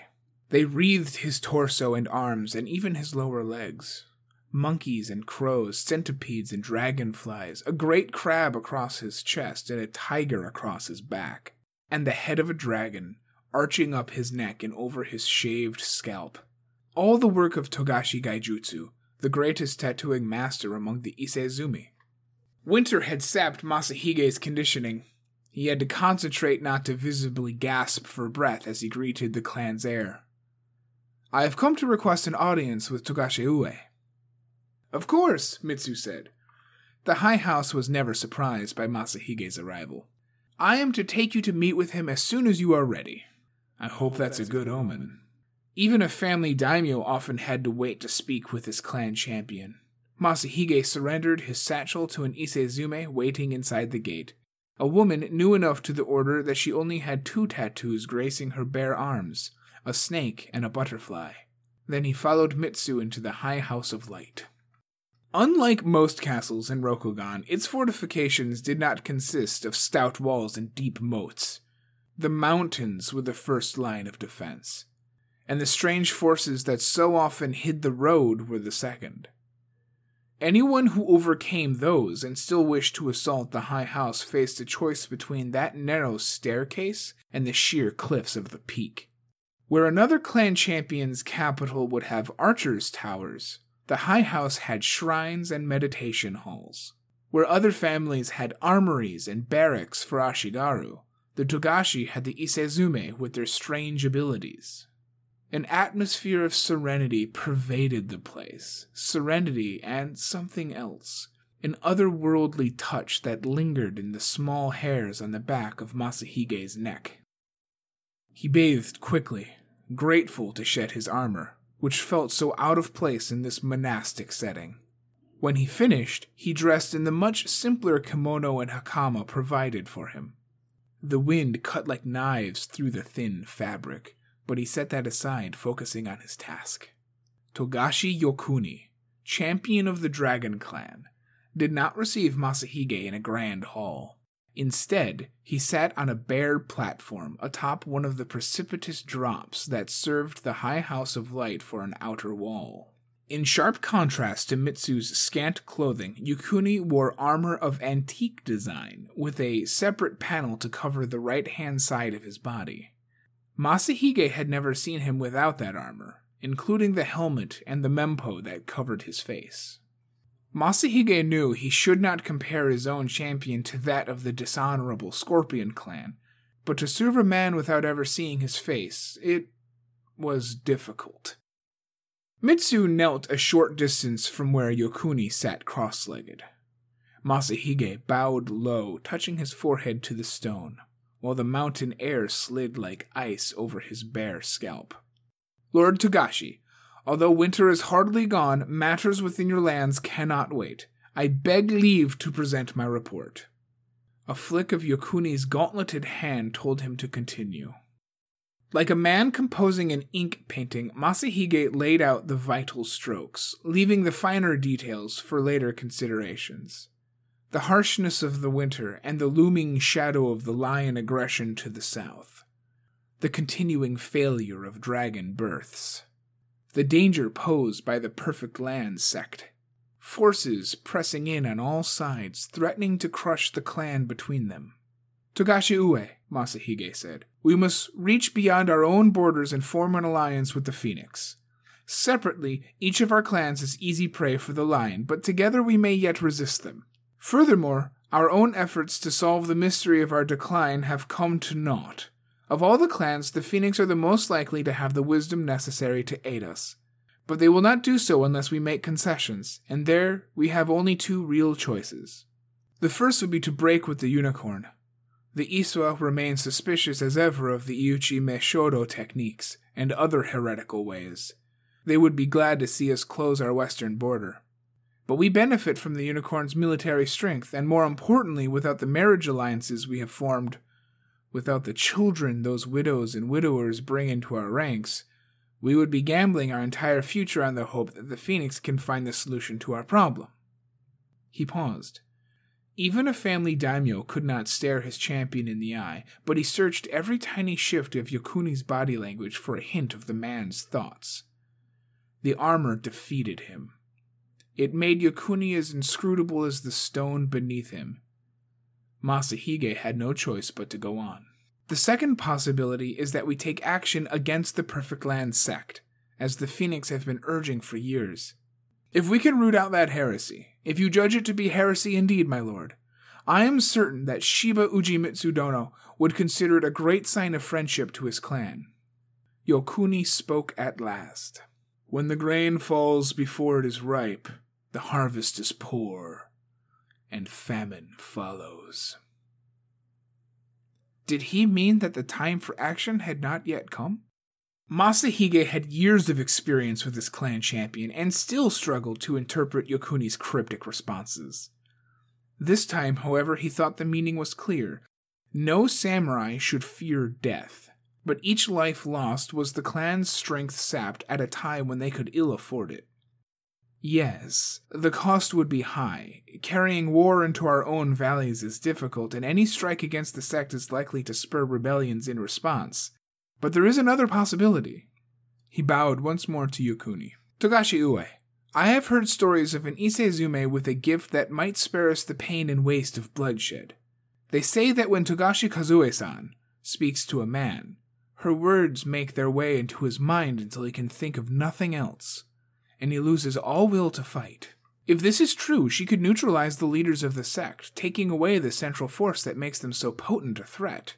With them gone, our chances of returning their followers to the true path of Shinsei, by some means other than the sword, would be much higher. Mitsu spoke up, without any signal from Yokuni that Masahige could see. Kazue-san's ability is not a thing to use lightly, Mirumoto Ue.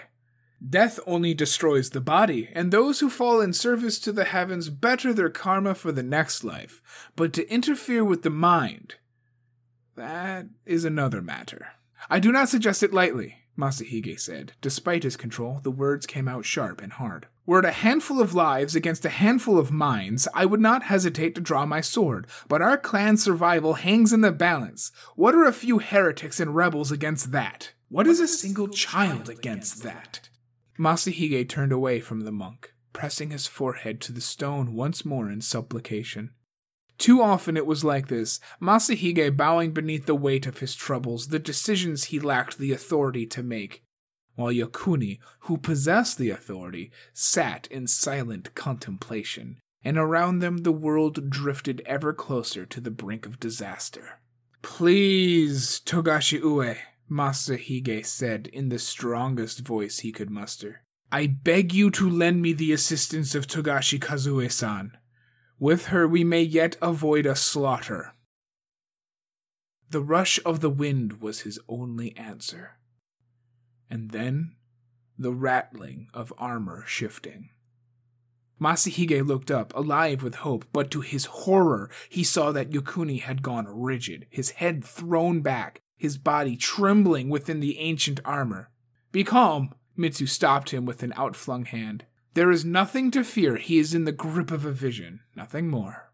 Masahige knew that the champions of the dragon had inherited some measure of their kami's foresight, but he had never seen it strike home. He waited, fists clenched, hardly breathing. Now, at last, he will tell me what to do, and it will be correct, because the heavens themselves have guided him. It seemed to last forever. Then the trembling subsided, Yokuni's body relaxing. Mitsu crouched at his side, but assistance was unneeded. Yokuni raised one hand to his mempo, then lowered it. I see a wave, he said, his voice barely audible over the wind. A great wave, rising up to strike the land. Masahige had never seen the ocean, only depictions of it in paintings and woodcuts. But he could imagine the shape described by Yokuni's hand, the crusting edge of the wave curling overhead like a scorpion's tail. Where it strikes. Yokuni's voice faded, then returned. Devastation. Otosan Uchi laid waste. Countless lives lost. Another tsunami? Masahige flinched. The one that struck Crane Lands three years before had wrought devastation all across Rokugan, in forms ranging from food shortages to scorpion dominance in the courts. The imperial capital had been spared the brunt of it, but might not be so lucky a second time. I will send a messenger to Kitsuki Yaruma san immediately, Masahige said. He will warn the Emperor. But Yokuni shook his head and went on. Stripped by the wave, the wasteland becomes a battlefield. On its barren plain, there is nowhere for the enemy to hide, no shelter to protect them from the Emperor's might. It. His eyes were almost impossible to make out, deep in the shadows of his helmet, but Masahige had the sensation that Yokuni was staring far past him to the lands beyond their own. It must be so, Yokuni murmured. If the battle must come, then let it be on the barren plain. Only there can we prevail. Not an actual wave, not a tsunami. Yokuni spoke in metaphors. What he foresaw was something else entirely. Something, Masahige feared, that had nothing to do with any of the troubles he had come here to address. The clan champion focused on Masahige at last. Prepare your bushi, Tell the daimyo of the Agasha and the Kitsuki families the dragon must move beyond our borders at last. What transpires in our mountains is a mere pebble against the avalanche that is coming.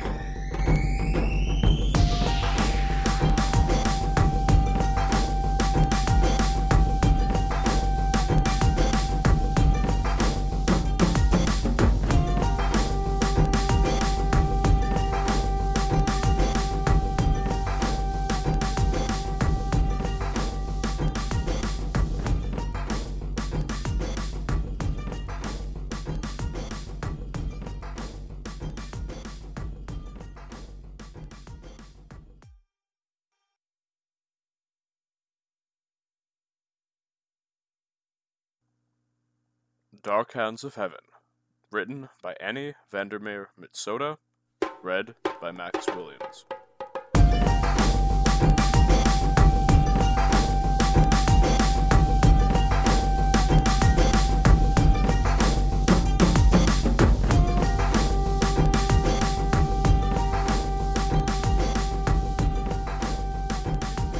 Meanwhile, to the far southeast, a brisk wind scudded across the dry plains, tugging at the robes of the Shugenja and snapping the banners atop the Kaiu wall.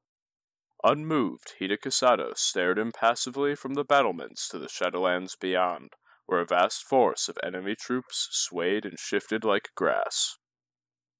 In the eyes of his troops, even battle hardened as they were, he had seen the shadow of fear. Samurai do not fear death, an easy sentiment for those who shelter in the safety of our wall. My samurai know death too well not to fear it, but they will face it anyway. Kisada stared down the foe with the same impassive gaze for which the champion of the Crab clan was so well known. Around him gathered his children and closest retainers, who did not seem to share the Great Bear's taciturn demeanor. Look at them arranging their forces so considerately. One could almost mistake them for Crane, sneered Yakamo, Kisada's eldest child, as he casually lifted his tetsubo onto his shoulder, posturing with the great iron and jade war club as a youngster might a toy. It will make it even easier to crush them outright. From Kisada's left came a worried, hmm, and he knew without needing to look that it came from Sukune. I do not like this, his youngest son said matter of factly. Shadowland's troops do not often amass in such a fashion. They are much more likely to hide their real strength. A bit of a costly maneuver for it to be a trick, displaying their power like this, mused O-Ushi, and Kisada glanced to his right briefly to see his daughter frowning in concentration before she looked at him. Do you think this might have a connection with the attack to the north, father? Kisada gave a low grunt of consideration, overshadowed by Yakamo's sudden rough laugh and the thunk of his son's war club thumping the ground. Children quaking at the sight of goblins, the young man sneered. Such a proud example for our noble father. Do you want me to read you your bedtime stories while the real warriors fight? Sukune bristled. And you would run headlong into peril, endangering our clan with your bloodlust? Do you think that you can take on an entire army by yourself? Kisada grunted quietly and held up a hand, satisfied when his children immediately lapsed into a reluctant silence. The champion's eyes tracked once more over the immensity of the battlefield, noting each unit like pieces on a game board, arranged in precise rows. A frown creased his features briefly, they're much more likely to hide their real strength. He imagined a small pile of hidden pieces beneath his opponent's hand. Unease clenched his heart. Turning from the vista before him, he scanned along the wide corridor atop the great wall for his chosen advisor. Kaiu Shihobu! he bellowed, deep voice ringing with the power that led warriors to victory and death. A tall woman looked up from one of the giant siege engines nearby, then turned and approached at a brisk pace, wiping her dirty hands on a cloth. Though the leader of a powerful family, Shihobu was never far from something she had built or repaired, and it was apparent she would not be satisfied the battle could begin until she had inspected all the siege equipment personally. Her bow was brief, but full of respect. Hiraue, how can I serve? What is the latest report on the near breach in the Ishigaki province? Slowed by rains, but proceeding apace. The damage was severe, but the Kaiu estimate completion within seven days. Kisada gave a small nod of agreement. With our current numbers, what are our siege capabilities? The Kaiu daimyo's usually warm brown eyes dimmed, and her frown puckered the long scar on her cheek. We have the troops needed for the siege engines and a small force to repair damage and shuttle ammunition, but we are spread thin, she sighed. the Kaiu family will never fail the crab, but if the wall itself is hit by that force out there, we cannot guarantee its security. Sukune let out a long, worried breath. Our jade stores, father. The pale young man trembled a moment as he suppressed a cough, but he swallowed hard and continued. They are nearly empty. If a significant force breaks through, our resources are insufficient to deal with the possible incursion of the taint. If the land becomes corrupted, we do not have the means to cleanse it. We will lose ground. Kisada turned his eyes to a nervous young retainer who started and bowed as he saw the clan champion looking his way. Yasuki Oguri, what of our missives to the Emperor? Have they not gotten through? Oguri shook his head, his words wary. They have, Hiraue. My father has confirmed they have been delivered, and he has sent the Emperor's replies back. But each time it is the same a formal letter, the finest calligraphy, and the smoothest paper. The Emperor regrets he cannot send any aid at this time. For supplies, for troops, for jade. The young man looked down awkwardly, embarrassed. It is always the same response. Yakamo growled, slamming his war club on the ground again. A sham of courtesy, he bellowed, seething. I shall go to Otosan Uchi myself and demand what we are owed as the protectors of Rokugan. Kisada waved a hand as if sliding a door closed, and Yakamo cut off his rant, subsiding into low grumbling. Do no disrespect to the Yasuki. Their daimyo is there now. If Yasuki Taka cannot catch the Emperor's ear, the thought trailed a moment, and then Kisada snapped his attention to Shihobu once more. Respect to the Kaiu and their wall, said the champion briskly, but where are the weak spots closest to this location? Shihobu's brows pinched in thought. While Kisada's visage had been still as granite as he planned, the daimyo's face was all energy, the calculations flickering across her features like a merchant's hand on a soroban, beads clacking back and forth. Just north of here, a larger stream required installing a runoff pipe. It should have a grate, but no seal is perfect. If you require, I will assign a retainer to show you. Kisada nodded his thanks, then cleared his throat. Around him, every spine straightened. This is the duty of the crab. The Kaiu wall stands to protect Rokugan, but our people do as well, and even stone can only take so much before it shatters. As Kuni Osaku once raised a wall of water so the wall could be built, so today shall we raise a wall of iron. Kaiu Shihobu! The tall daimyo bowed to her champion. Direct all your troops to crew the siege engines and ferry ammunition. Hiruma Yoshino, split your troops. Longbows atop the wall, shortbows at the base, each with a signal arrow. The daimyo of the Hiruma family bowed, the well oiled leather of her scout garb bending without the slightest creak. Anything else, Hida Kisada considered a moment. If you think they are ready, then proceed. Yoshino bowed again, and Kisada could feel the weight of the other's curiosity. It hardly mattered. Either the plan would succeed or it would fail, and everyone else had other things to consider. Kuniyori, he continued, and the Kuni family daimyo bowed as well, dark mustache twitching with a too wide smile. Split your forces as well, a quarter to support the Kaiu, and the rest to aid on the ground. Your skill and those of your Shugenja will be needed on the field. Finally, he turned to his children, who all bowed as one. Yakamo, you will be at my side. Sukune, you will remain on the wall to relay my commands. O-Ushi, collect your best troops, follow the Kai retainer to the weakness Shihobu spoke of, and do sweeps of that area. Make it clear the utmost vigilance is required. Although his daughter made no visible signs of displeasure being left out of the main battle, Kisada sensed her brittle for a moment before she bowed to him. I will make it so, champion, she agreed, turning crisply on her heel to leave, a retainer nearly stumbling in his haste to follow her. Tension rippled again as Yakamo grinned, his expression impish, and Sukune glared at his brother, grinding his teeth in an unspoken argument. Kisada raised his chin sharply, and once again the siblings quieted, the tension dispelled like a hand waving away smoke. Turning from his children's argument, he took a final look from the top of the wall. The forces of the Shadowlands roiled and shifted, waiting patiently for their encounter. Such patience felt wrong. A storm would never choose to wait for a soldier to find shelter before loosing a deluge of rain. The Crab Clan champion gave a low grunt, one which all who knew the Great Bear understood as his final punctuation before considering a matter closed, and turned to descend the stairs, his sons and retainers following as smoothly as one of Shihobu's machines.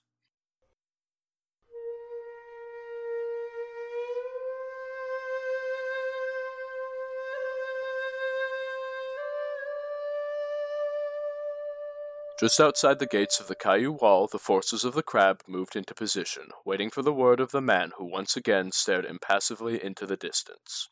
As the others around him shifted from foot to foot or shrugged to adjust where their Sode armor sat on their shoulders, Hida Kisada waited, as tall and impassive as the cedars that rose beyond the wall's protection.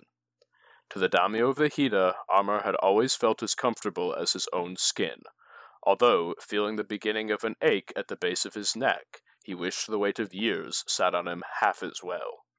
The crab forces waited patiently as each of their units arrayed themselves into formation, and Kisada carefully counted each of their number, measuring them against the plan in his mind. One by one, his commanders surrounded him, and his eldest son, who stood at his right, cracking his neck and throwing back his shoulders like a dog straining at the leash, until the Hiruma daimyo arrived, her steps as silent as snowfall. Kisada's dark eyes met her a moment and locked, asking a wordless question answered by her small nod. The court is arrayed, stated Kuniyori in his sibilant half whisper of a voice. We await your orders, Hida Ue.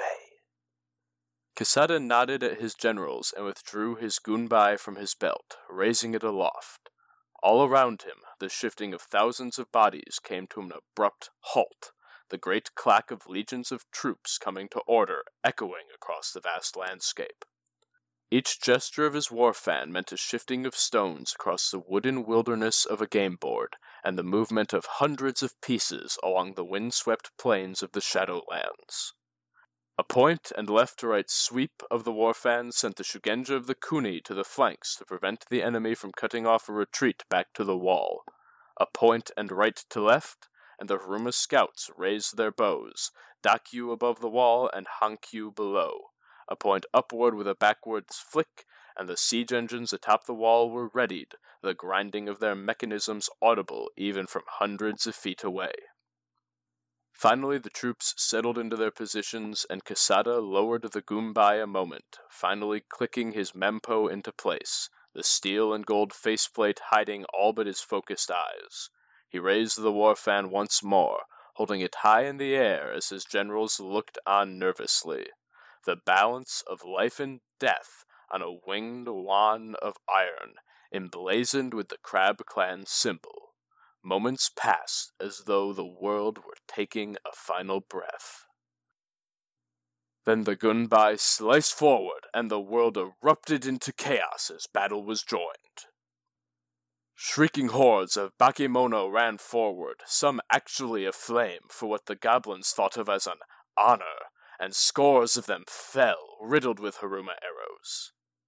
A hideous tentacled horror rose roaring from the enemy ranks, but its roars turned into shrieks as a well aimed rock from the Kaiu catapult found its mark, the monster writhing in agony before shuddering and going still. The shambling forces of undead attempted to push against their southern flank, but the prayers of the Kuni Shugenja fractured the earth beneath their feet, shattering them against the ground. Above all this chaos rose the towering form of Hida Kisada, Gunbai sweeping through the air, guiding the crab forces as tiles on a board, rising to meet threats and bring them low. Suddenly, a hellish shriek split the air. A detachment of Onikage, ridden by the foul undead samurai known simply as the Lost, burst forth from the enemy lines, sweeping in in a scythe-like maneuver and heading directly for the heart of the Hida forces. Kisada frowned. He had set his troops to tease the enemy into striking from the left, to seize them in a pincer maneuver. He had even chosen this spot for his command post, about a hundred meters from the wall for its rough terrain. To attack them from the right, through an area meant to disrupt swift charges, and where the crab's defense was strongest, seemed a move ill considered for even the most foolish of the Shadowlands spawn. Still, the Onikage were powerful creatures, and the Lost even more so. In his mind, Kisada saw a game piece pushed forward by the enemy, breaking the lines as its own troops fell away, its best forces in one attack, counting on just enough surviving to strike at the heart of its opponent's command. He was only too glad to make this attempt a futile one. The Gunbai hissed through the air, sending a Naginata wielding detachment forward. Even against the unearthly speed of the undead horses, the bladed spears of the crab troops slashed with deadly efficiency, sending armored corpses flying as their mounts gave eerie screams and crashed to the ground.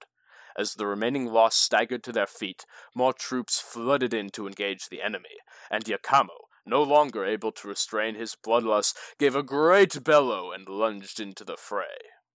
Kisada growled at his son's foolishness and opened his mouth to call him back, just as the ground shook beneath his feet and the standard sounds of battle coalesced into screams of terror. A vast shape, black and rough as stone, burst out from behind the shattered mass of Onikage and crashed through the crab troops like a meteor, scattering bodies in its wake. So the strike at the command had been genuine after all, but he had misidentified what the enemy's most powerful force was. When he had sent his troops to deal with the cavalry, he had left himself exposed. An uncharacteristic curse slipped from his lips as he brought his kanabo up just in time to block the twisted black blade of his opponent, the impact sending the Crab Clan champion staggering backwards. Kisada's enemy stretched itself to its full monstrous height, an Oni, its massive bulk armored in chunks of chipped obsidian, its eyes burning like the fires of Jigoku itself. Crab Champion, you and your troops will fall. I will take great joy in tearing off your limbs and devouring you alive like the meat you are. Kisada allowed himself a smile, dangerous and thin as the blade of a knife, and held his war club at the ready before him. Then let us begin, he declared, and the Oni leapt forward with a howl. The world around the champion seemed to fall away, all complexity stripped free as cloth before flames. There was only he and the Oni, strike and parry, lunge and dodge. The Oni roared in anger as the champion's iron club shattered one of the obsidian plates latched over his demonic body. The champion bit back a groan as the beast's backhand caught his thigh, sending him briefly stumbling to one knee. A chuckle from the monster became a strangled grunt of surprise as Kisada's lunging swipe caught it under the chin, cracking part of its jaw and splattering the ground below with sticky black blood. The aged champion grunted as he blocked another strike with his kanabo, his joints howling with pain as they never had in his youth. Age was another opponent he faced, and his best defense was simply to shut it away, an act well rehearsed with the pragmatism and stubbornness for which his clan was so well known. Suddenly, the Oni bellowed in surprise. More black blood splattered onto the ground, and a lone Bushi appeared with Otushi in hand, the warhammer slick with gore. The figure took a moment to duck its head to Kisada and hurriedly begged forgiveness for the interruption. Kisada, still in the haze of battle, only grunted a reply. The two joined against the creature, the smaller warrior acting as distraction while Kisada broke more of the beast's armor, the foul obsidian shattering into pieces, bits embedding themselves in the creature's flesh. The Oni growled and took another step forward, making as if to swing its blade at both its assailants, and howled in pain as the ground gave away beneath its left leg, burying it up to the knee.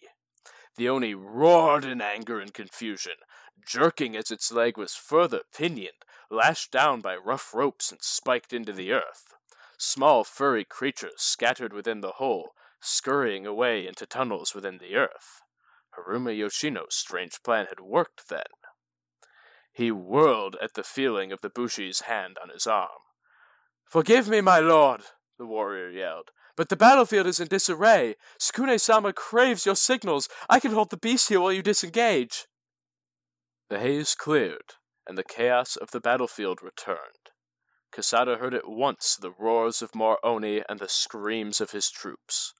Gone was the red tinged mist of combat, and the gay board slid into the champion's mind once more.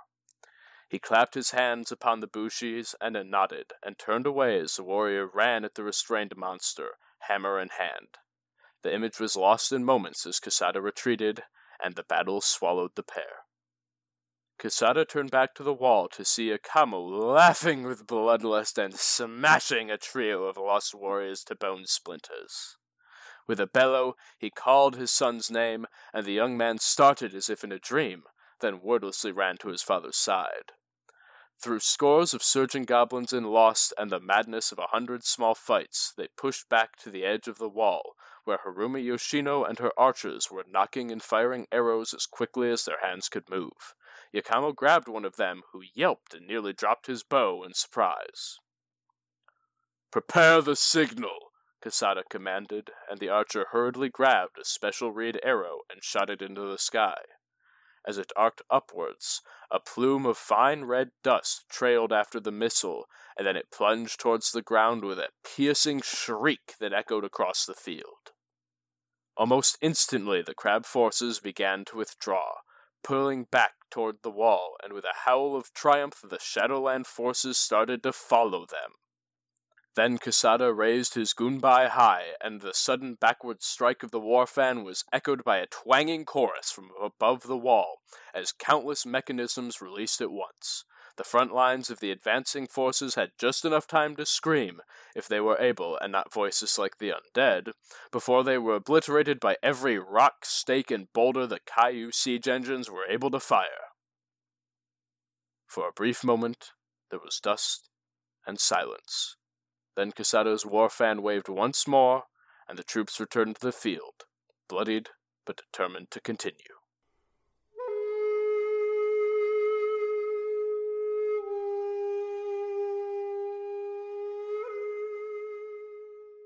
Smoke, oily and black, billowed upward from the pyre of the Shadowlands dead, as bodies, smelly bakemono, crumpled lost chunks of oni, were thrown onto the growing pile by groups of peasants covered head to toe in brown robes.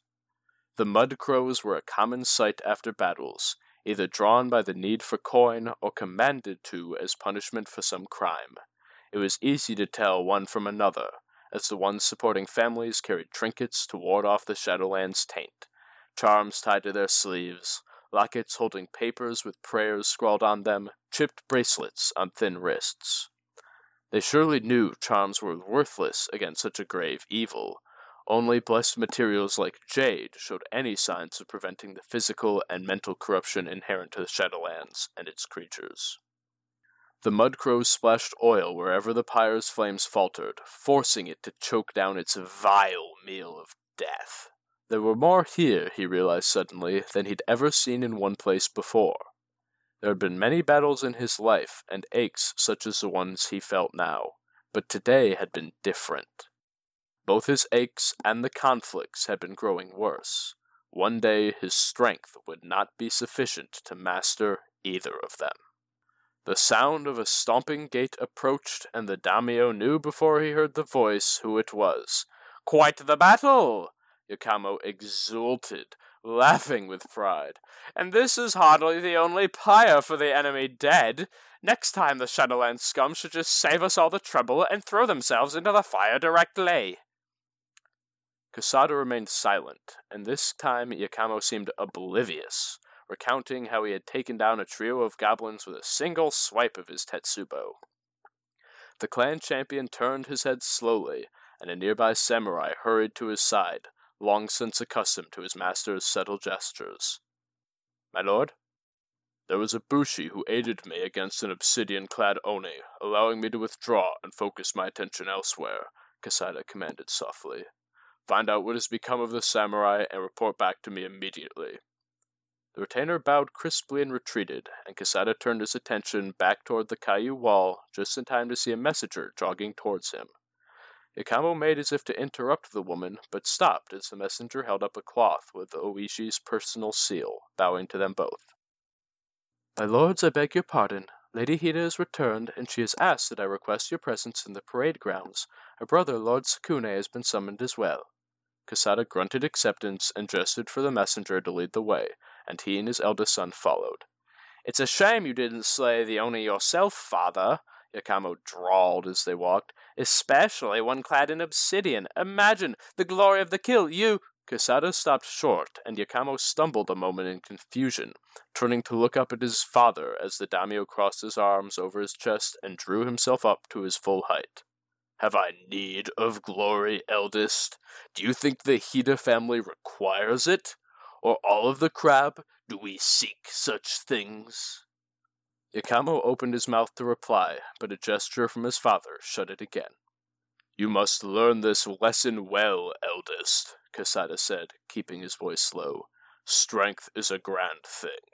Yours reminds me much of my own when I was your age, but strength is iron, meant to be tempered, and glory is a fine thing, but it is nothing without pragmatism. Remember that. Yakamo nodded, a bit sullen but properly humbled, and with a knowing grunt, Kisada began walking again. His son and their retinue smoothly followed after. O-Ushi and her troops waited in the large courtyard just inside the Kaiu wall's gates, armor splashed with black blood, and a small group of prisoners, Bakemono and an ogre, chained in a line behind them.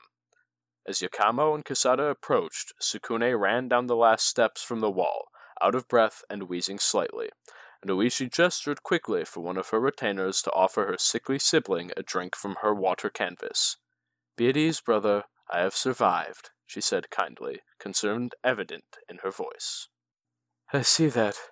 Not all of your troops were as fortunate, Sukune replied, catching his breath.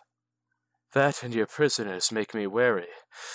I expected a smaller number to try and break through our lines. O-Ushi's expression grew grim, Actually, two troops tried to break through the wall. The goblins snuck through the pipe that Kaiu Shihobu mentioned, but the ogre and his brethren actually climbed over a shorter section of the wall. That was where my troops were lost, but we were able to capture one all the same. I'll make certain to give him to Kuni Yori sama per his earlier request. The color drained from Sukune's already pale face, and he staggered a moment, the implication of the dangers seizing on him. Yakamo growled and ground his teeth, tensing his hands on the hilts of his weapons. Only Kisada remained outwardly calm, nodding slowly. Send a pair of Shugenja to the sites of the battle to check the area for taint, and make sure they are well equipped with jade. Sukune opened his mouth to protest, but nodded instead. I will check our stores, father. I know there will not be much, but I will do what I can. I pray they will not need it. The tension was disrupted by the appearance of the samurai whom Kisada had spoken with earlier, striding in from the gate. Two brown clad peasants trailed after him, carrying a covered body on a stretcher. I beg my lord's pardon, he said with a deep bow, but I searched the battlefield as you asked. The Oni clad in obsidian is dead, found with a hammer buried in its skull. Unfortunately, as we moved the Oni, we found this body in its grasp. The samurai walked over and pulled the sheet back, revealing the still form of the bushi, splattered with the black blood of the Oni. It seems they gave their own life to kill the beast. Kisada walked slowly over, noting for the first time that the crest on the bushi's helmet was Hida, that of his own family. The strap that held the mempo in place on the helmet was snapped, and the daimyo carefully lifted the mask aside. The retainer gasped, and Kisada was deeply grateful that the man's exclamation covered his own shock. Ah, Hida Tomonatsu, the samurai said. She was a promising warrior. Fortune can be cruel. At least she died well. The Bushi's face was still, almost peaceful, eerily young to be clad in such armor and splattered with such gore. Kisada looked up to see O-Ushi gazing at him, and for a moment something in him trembled like the plucked string of a shamisen. He recalled the first moment each of his children wore armor. Yakamo nearly popping out of his first set, even at an early age, Sukune stumbling under its weight, and O-Ushi confident as if she were born to wear it. Confident as Tomonatsu had been when she stood next to him, facing the Oni by his side. Give her a proper funeral with all honors, he heard himself saying, pulling the sheet back over her as he pulled his wits back together, locking his emotions back under the armor. She honored her family and served her daimyo well. The samurai bowed, and he and the peasants shuffled away with Tomonatsu's body. Behind him, Kisada heard his children talking.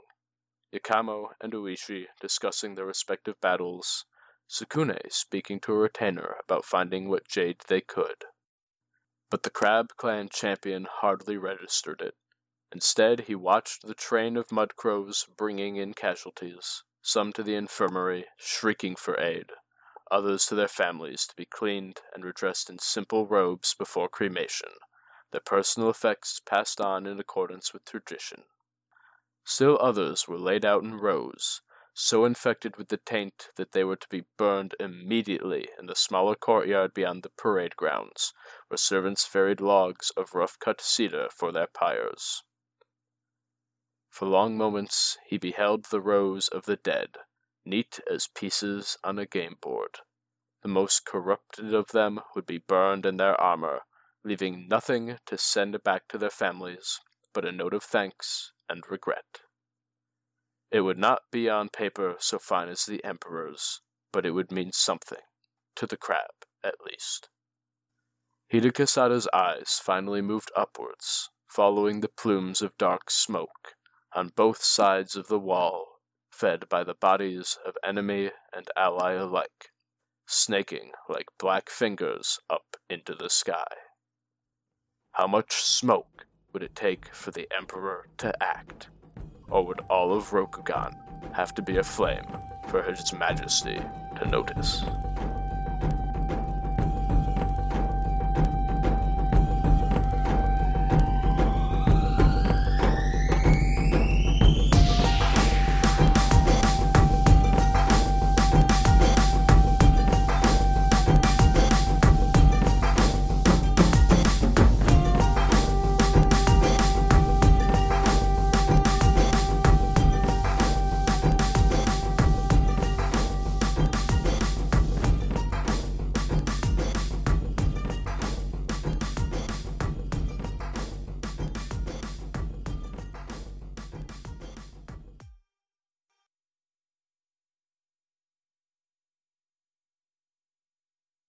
Risen from the Flames by Robert Denton III.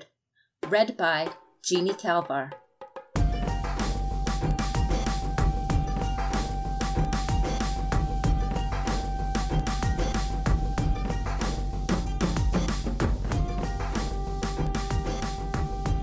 A week later, in the Phoenix lands to the east, Sukune was mid stride across the threshold of the forest shrine before she realized her mistake.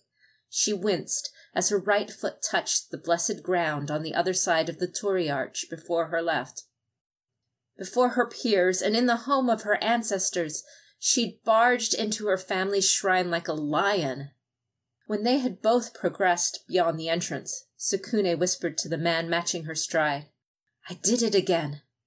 No one noticed, Tadaka replied. Just keep going. Sukune tucked her hands into her kimono sleeves and matched her pace with that of her charge, keeping their place in the wordless procession of top knots, Shiba family mon, and creamy white obi. Their path was a winding upward twist of stone steps and fiery torii arches. The crisp breeze stirred the sloping glades of pink moss to either side, sweeping up their petals to scatter along the way. It was a blessing in the unseasonable spring warmth, even as it painted the temple arches with thick coats of pollen.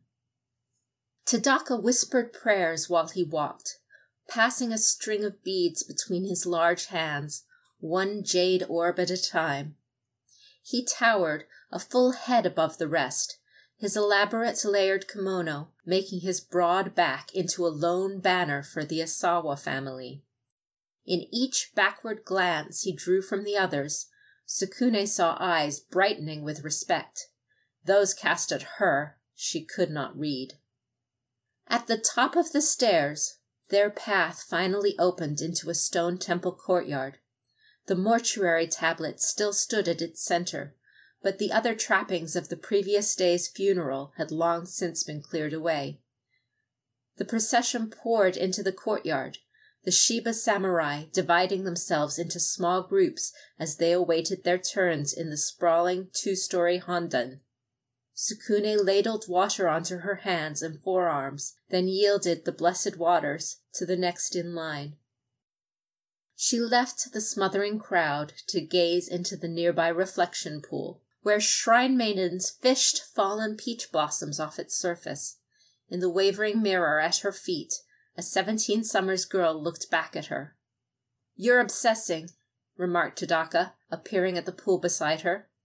I cannot make such mistakes, she whispered. Not here. If I err during tonight's ceremony, no one will notice, he reassured her. They will be too busy watching themselves to care about you. Well, he added, except for the ladies. They will be watching me.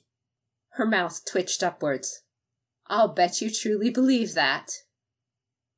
They stood in silence, watching the Miko work, the steady dripping of the net into the glossy pond and the ceremonious sweeping of the stone rim, interwoven with the singing of nightingales. You know, Tadaka said, if either of us should worry about tonight, it would be me. That would be a first, Sukune replied. Exactly, Tadaka smiled. The wind shook the pink white canopy, releasing a cascade of blossoms and filtered light. His eyes twinkled at the shrine maiden's distress at the flowers scattered around him. When the breeze steals the peach tree's flowers, it appears spontaneous. But, in fact, it was a planned event that the breeze would come, that the tree would be here, that the petals should fall just so. These things were determined at the time of its birth. In light of this, what sense is there in worrying?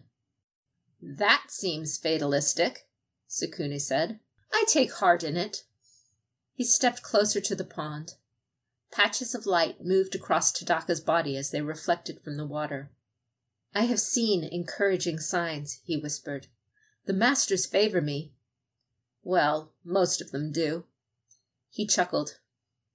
Tonight's ceremony will grant me the clout I need.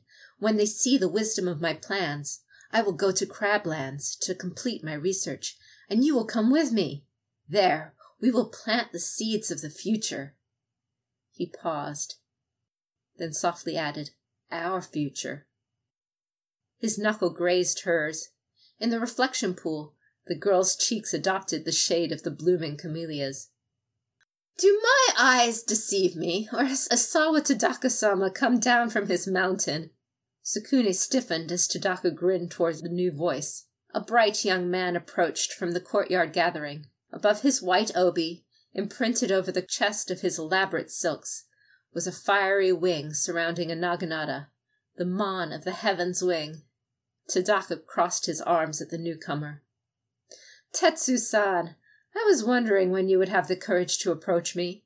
They laughed together while Sukune watched, as a child might spy on adolescence. Congratulations are in order, Tetsu said. It is a great honor Master Rujo has bestowed upon you.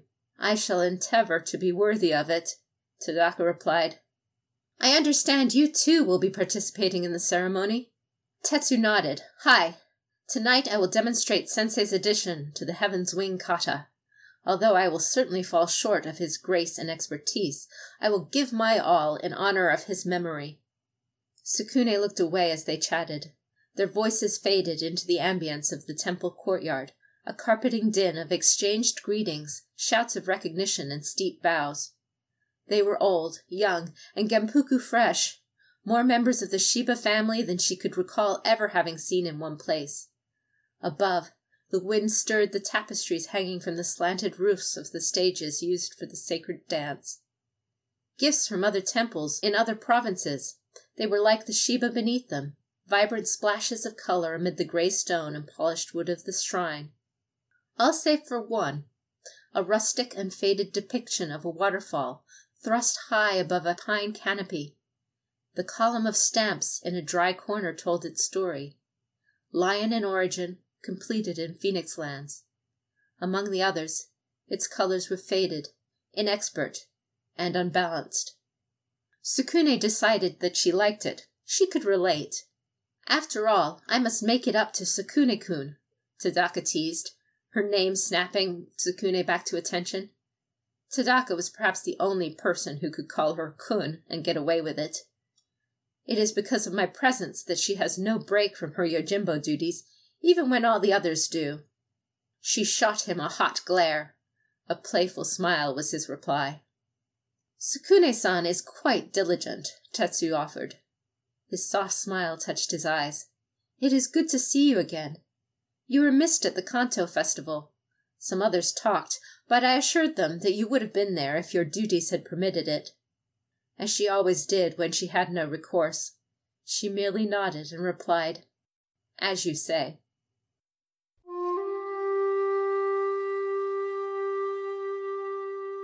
Finally alone in the inner sanctum, Sukune reverently placed her incense bowl over the hot coals. Within moments Twin coils of agar wood smoke arose, entwining the marker of the recently deceased, a lacquered box of ashes displaying a slip of paper. In the hazel candlelight Sukune read the words on its surface Shiba Ujimitsu, champion of the phoenix.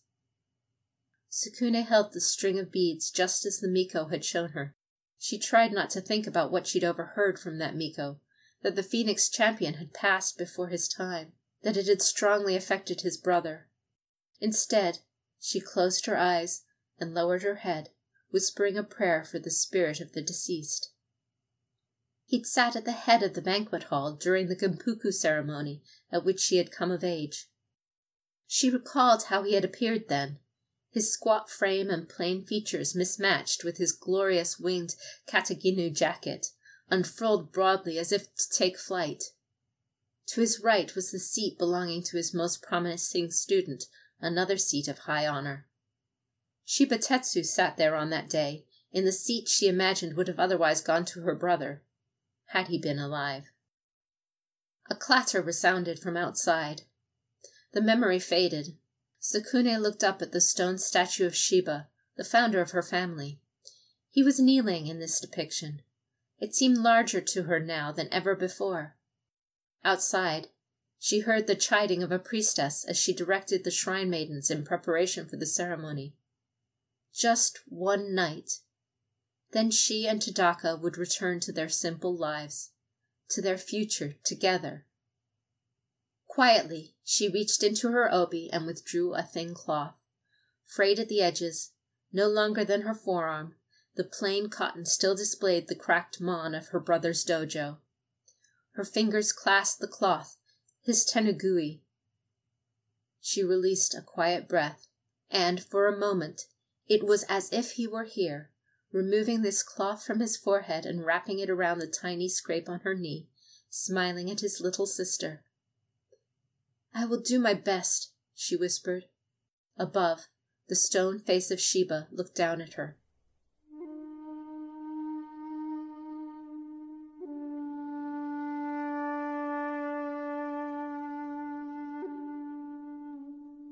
In the moonlight courtyard before the shrine, Tetsu's slender naginata traced the stars with its blade.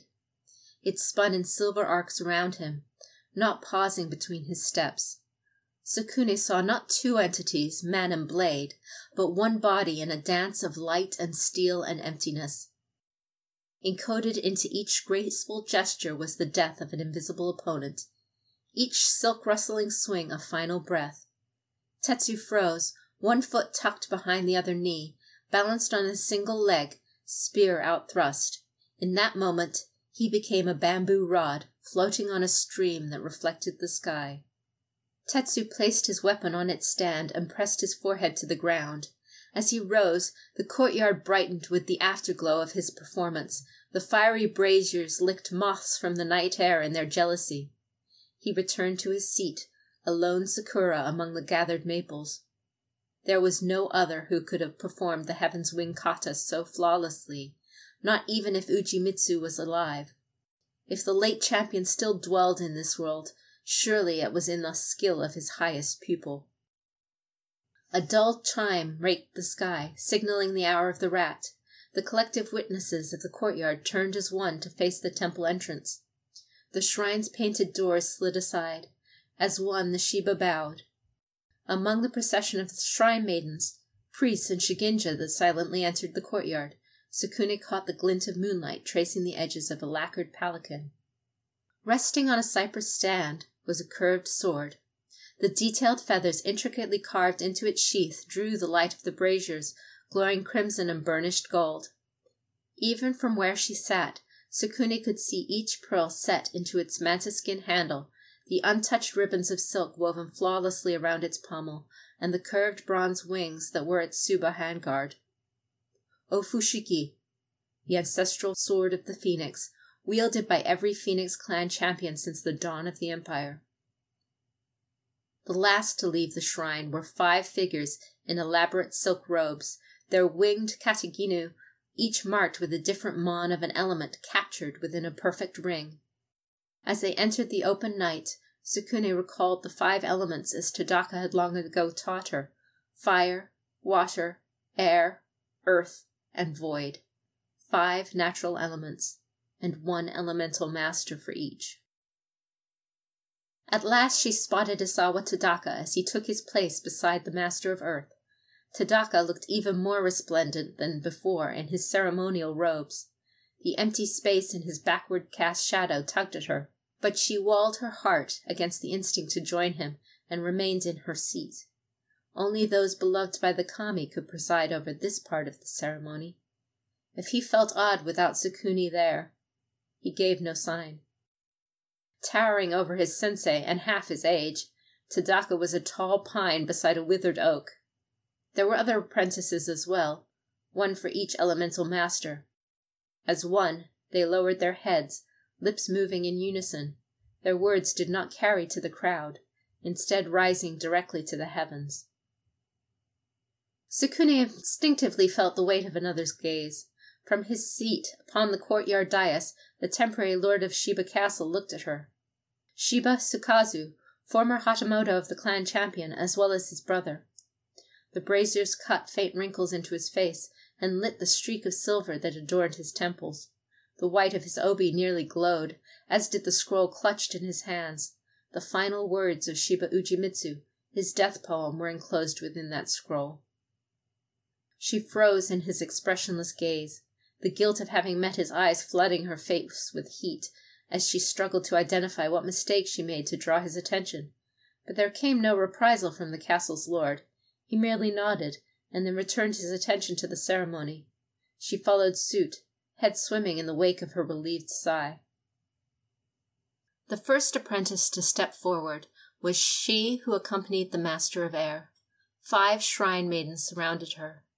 The rhythmic sound of taiko drumming filled the clearing. Each thundering boom was a slap against Sukune's heart. As the maidens weaved in an elaborate dance, the shugenja drew a small conch shell and placed it against her lips. As the sound reverberated throughout the crowd, a gust of wind raked the canopy, sending down a shower of white peach blossoms. The kami had accepted the offering. It was Tadaka's turn now. With his ceremonial robes and impressive stature, he dominated the clearing. The shrine maidens shifted their dance. It was heavier now, more centered. Tadaka held out a ceramic bowl, revealing a verdant sprout within. He rotated through his prayer beads with the other hand, murmuring inwardly. Slowly at first, then all at once the sprout parted and bloomed with white petals. Sukune winced as gasps arose from those around her. They swiftly grew quiet again, but even so, she could imagine the elders' thoughts about this younger, more unruly generation. Next was the student of fire. The sacred dance shifted into lively steps and energetic twists. The young man drew a candle and offered it with an outward thrust. He closed his eyes and murmured. The light of the courtyard flickered and grew with each inwardly whispered prayer. The crowd craned their necks, all eyes on the candle wick. The student stopped. His eyes opened. Nothing changed. He blinked in his confusion. Then came a loud cry as one of the courtyard tapestries burst into flame. The crowd swung toward the sudden flash of light. Fire consumed the aged fabric. A gust of wind tore at the flames, lighting the shrine's thatched roof ablaze. Sukune felt bodies push at her. Screams pierced the night as servants broke from their stations and ran. Shiba Sukazu rose, but his face did not change. His mouth moved, giving commands. The assembled samurai burst into action, evacuating the courtyard, fetching water. Some ran toward the shrine.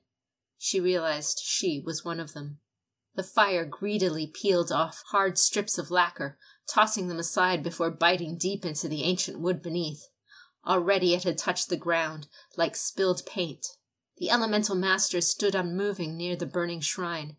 Their illuminated faces watched the spreading flames with calm interest, as if they were reading a scroll or judging a painting. Two seemed to exchange words, but Tsukune could not hear them. A piece of smoldering tile broke against the ground beside the Master of Water. She did not even flinch, and Tadaka watched among them, the lone remaining student in the courtyard, indistinguishable save for his massive silhouette. Sukune ran to his side and found her breath. She seized his arm.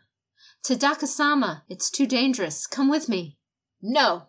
Tadaka's uncharacteristic bark froze the blood in Sukune's veins. He spun, eyes glowing, his outline traced in orange light. Forget me! The inner shrine! The library! Genealogies, prayers, Star maps, incantations, priceless knowledge, irreplaceable. Someone ran past her. As she turned toward the shrine, she glimpsed Shiba Tetsu, his resplendent silks fluttering with his dash.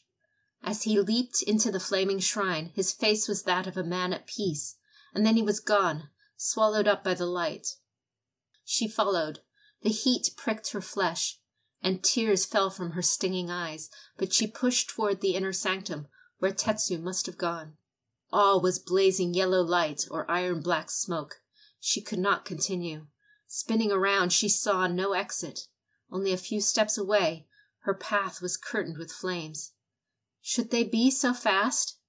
She remembered her brother's tenugui and pulled it from her obi, pressing it to her face and sucking air through the fabric.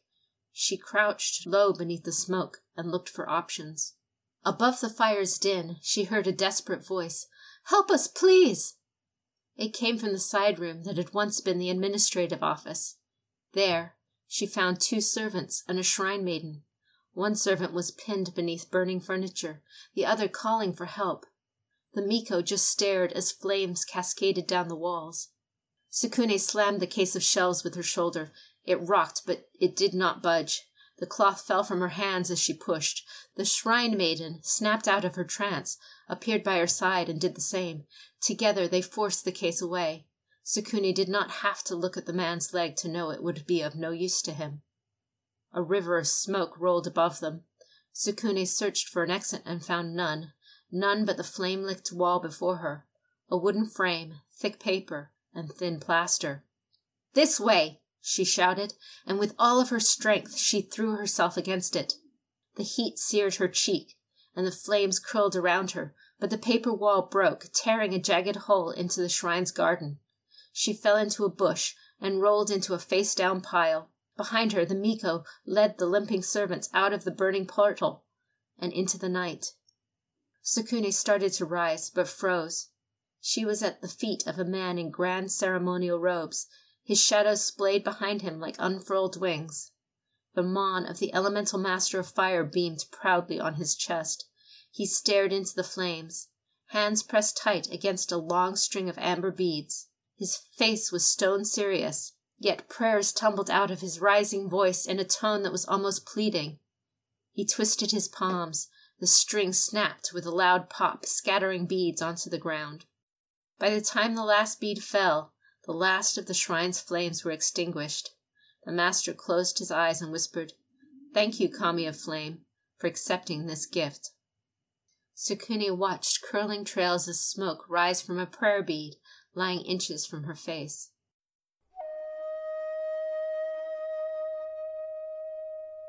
The next moments flooded quickly by as the Phoenix Clan samurai took stock of the damage. The Honden fared better than it had seemed. Thanks to Shiba Sukazu's commands and the expertise of the Master of Fire, the flames had never reached the inner sanctum, nor the Holy of Holies. One third of the outer structure was destroyed, but the remaining sections had not collapsed. Other than a broken Shimenawa rope, now emptied of its hosted spirits, relatively little of importance was lost. The shrine maidens would begin floating lanterns down the babbling stream to guide the lost spirit back to the shrine, while a new blessed rope was prepared. The priests gave offerings in the hope that the shrine state would not offend those remaining. In time, these scars would heal. Some Shiba stepped out of the shrine. They carried artifacts, documents, and a hearth's worth of ashes and burns. Seeing herself in the reflection pool, Sukune noted that she had fared no better. Dark smudges marked her cheeks and forehead, and her dark brown hair was now black and stiff. Her good kimono was flame licked, stained, and sooted. She frowned and smacked the ash from her sleeves. Then she looked back through the holes she'd torn in the shrine wall.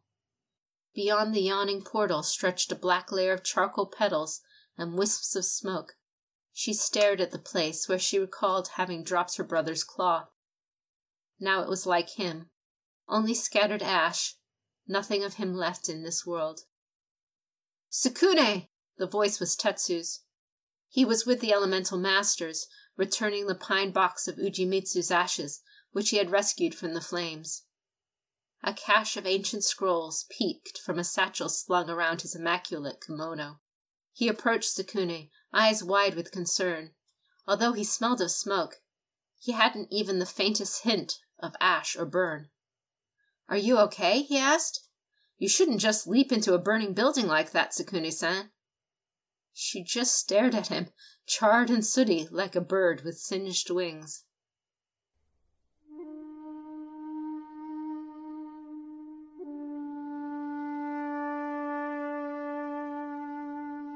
Come with us, whispered the Master of Fire as he stepped beside Tadaka.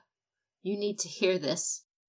Tadaka nodded, following the Master of Fire into the cabal of elemental masters to ensure their words would be private. He stood beside his sensei, Isawa Rujo, the Master of Earth, and ignored the older man's disapproving eyes. Your student has accepted full responsibility, Suke-sama, said Ruja. The fire master's frown deepened. It is a shame that I must dismiss him. He showed great promise. It cannot be helped, Rouget replied. We must preserve face and prevent a panic. He is noble to have done what is necessary. Even so, murmured the master of fire. It has gotten worse, breathed the decrepit master of air. He leaned on a jade studded cane and struggled over a few breaths while the others waited. We cannot keep waiting for the imbalance to correct itself. We must become directly involved. The Master of Water nodded. Her face was hidden behind twin waterfalls of black hair cascading from her cone shaped hat. Even a pebble will call us ripples. The other clans will soon have questions. Better that the phoenix provide the answers. Perhaps it would be wiser to temporarily suspend the ceremony, Rouget suggested. The destruction of the shrine is an ill omen. One by one, they turned to the Master of Void. Isawa Ujina had already drawn a circle on the ground. Rising, he reached into one of his many pockets, procuring a handful of polished stones. As the others watched, he tossed them into the circle. Then he squatted beside it and studied the stones with a deeply furrowed brow. Tadaka stepped forward. Father? The ceremony must continue. Ujina looked back. The Phoenix clan needs a champion.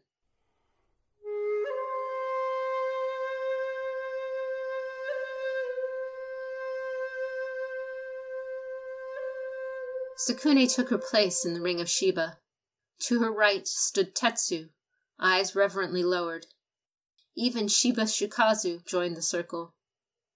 They all stood together, shoulder by shoulder, with the Master of Void at the center. In the Master's hands rested the ancestral sword of the Phoenix. Ofushikai, Ujina spoke, we humbly beg you, reveal to us your chosen. Then he turned to the man directly before him and bowed extending his arms and offering the sword. Shiba Sakazu received it with a lowered head. He held it for a few moments while the others watched. Ujina rose. From her position on the other side of the circle, Sukune detected relief in Sakazu's smile. Sakazu turned to the Shiba at his right and offered the blade. It was accepted. The samurai held the blade, but when nothing happened, he bowed his head and offered it again. The blade passed from one Shiba to the next, slowly and reverently, beneath the ever present eyes of the Void Master. Sukune glanced at Tetsu and caught his concerned look. He smiled reassuringly at her. She returned the expression. The Mon of the Heaven's Wing and the personal chop of Shiba Ujimitsu on his shoulders both glowed in the moonlight coating his flawless kimono. It will be you, Tetsu sama, she thought. Her smile broadened as it should be. She bowed when the sword came. It was lighter than the sword of her mother, as if the sheath were empty. For fleeting moments she watched the moonlight dance along the edges of the bronze handguard and the exquisite pearls inlaid on the sword's hilt. The sheath was exquisitely carved from a single piece of wood, as if real feathers had simply petrified around the blade. She couldn't find a single flaw. The ancient sword lacked the drastic curve of a true katana and the benefits of modern smithing, yet it looked and felt as though it had just been forged. This would be the only time she would ever hold this sword. She held her breath to make the moment last just a little longer. She turned to Tetsu. The greatest honor will be passing Ofushikai to you, Tetsu-sama. The sword jutted out from its sheath, exposing one inch of flawless blade. Isawa Ujina gasped. Sukune froze. From the circle arose whispers and exchanged glances. Across the ring, Shikazu smiled. Sukune looked to Tetsu. His eyes were wide saucers, like hers. It has chosen, Ujina announced. Her mouth opened, but nothing came out. He locked her gaze, smiling, clasping her arms. It is you, Shiba Sukune, champion of the phoenix. Not even the chirps of nocturnal frogs filled the silence befalling the courtyard. Sukune wanted to shatter it, to tell them it was a mistake. She couldn't be the one. It wasn't possible. But to contradict the Master of Void was unthinkable. So instead, she lowered her head, and her voice finally returned. As you say. she knelt before the Isawa and swore to serve.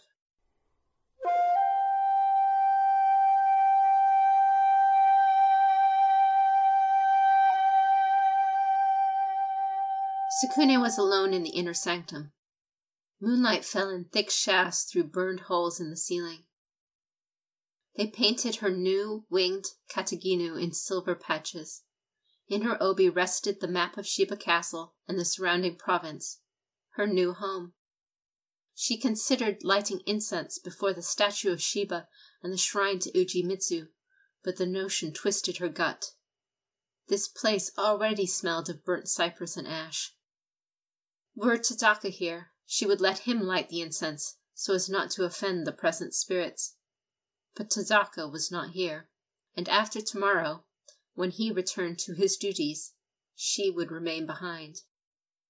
She looked down at Ofushikai as it rested in her hands, feeling its weight in the grooves of its carved sheath. Her clumsy hands against the flawless sword were calloused, rough, and dirty, not like the graceful hands of Shiba Tetsu, hands that had never even had the chance to touch this blade. Now they never would. In the moment after she was chosen, his eyes were dim, and he barely concealed a frown. When the blade jutted from its sheath, had it been extending itself to him? A rapid breath came, then another, then a constant stream of them. Her chest tightened as cold hands squeezed her heart. She was drowning. She was burning. She fell upward through the yawning gap of the ceiling. Clouds covered the moon. Thoughts spilled out of her mind like an overfull cup. It's a mistake. You shouldn't be here. It's wrong. This is all wrong. A gentle weight on her shoulder. Eyes opening. The shrine was still here. She was still here. There was a floor beneath her feet, and moonlight filtering through the ceiling. Fireflies had come into the shrine. They flashed, suspended in the air, blinking into and out of existence. Outside, the wind stirred the trees. Inside, all was still. Sukune still felt something on her shoulder, a light touch resting, but there was nothing there. She curled her fingers around Ofushikai's handle, and after a moment drew the sword halfway from its sheath.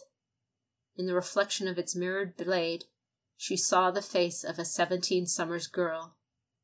And behind her, the face of Ujimitsu. Gone were his weathered wrinkles and his glorious wing kataginu. He wore simple rustic garb and the hint of a smile. His hand rested on her shoulder. Beyond him were dozens of phoenix warriors old, young, female, and male, their clothes ranging from recent to antique, they filled the chamber, their glowing bodies filtering the light of the moon and casting no shadows. Generations of phoenix champions, all standing with her, all offering that same subtle smile. A thought came in a voice that was not hers, yet sounded so familiar. You will never be alone, Sukune. She sheathed the blade and released a silent breath. I will do my best, she whispered. Above, the stone face of Shiba smiled upon her.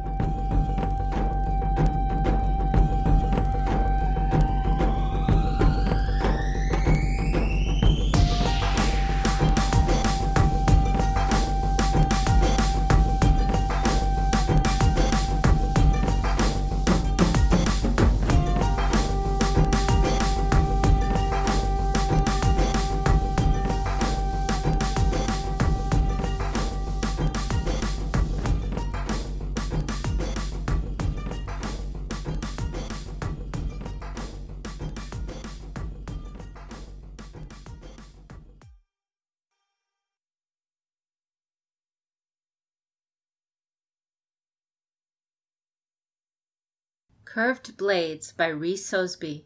Read by Jeannie Calvar.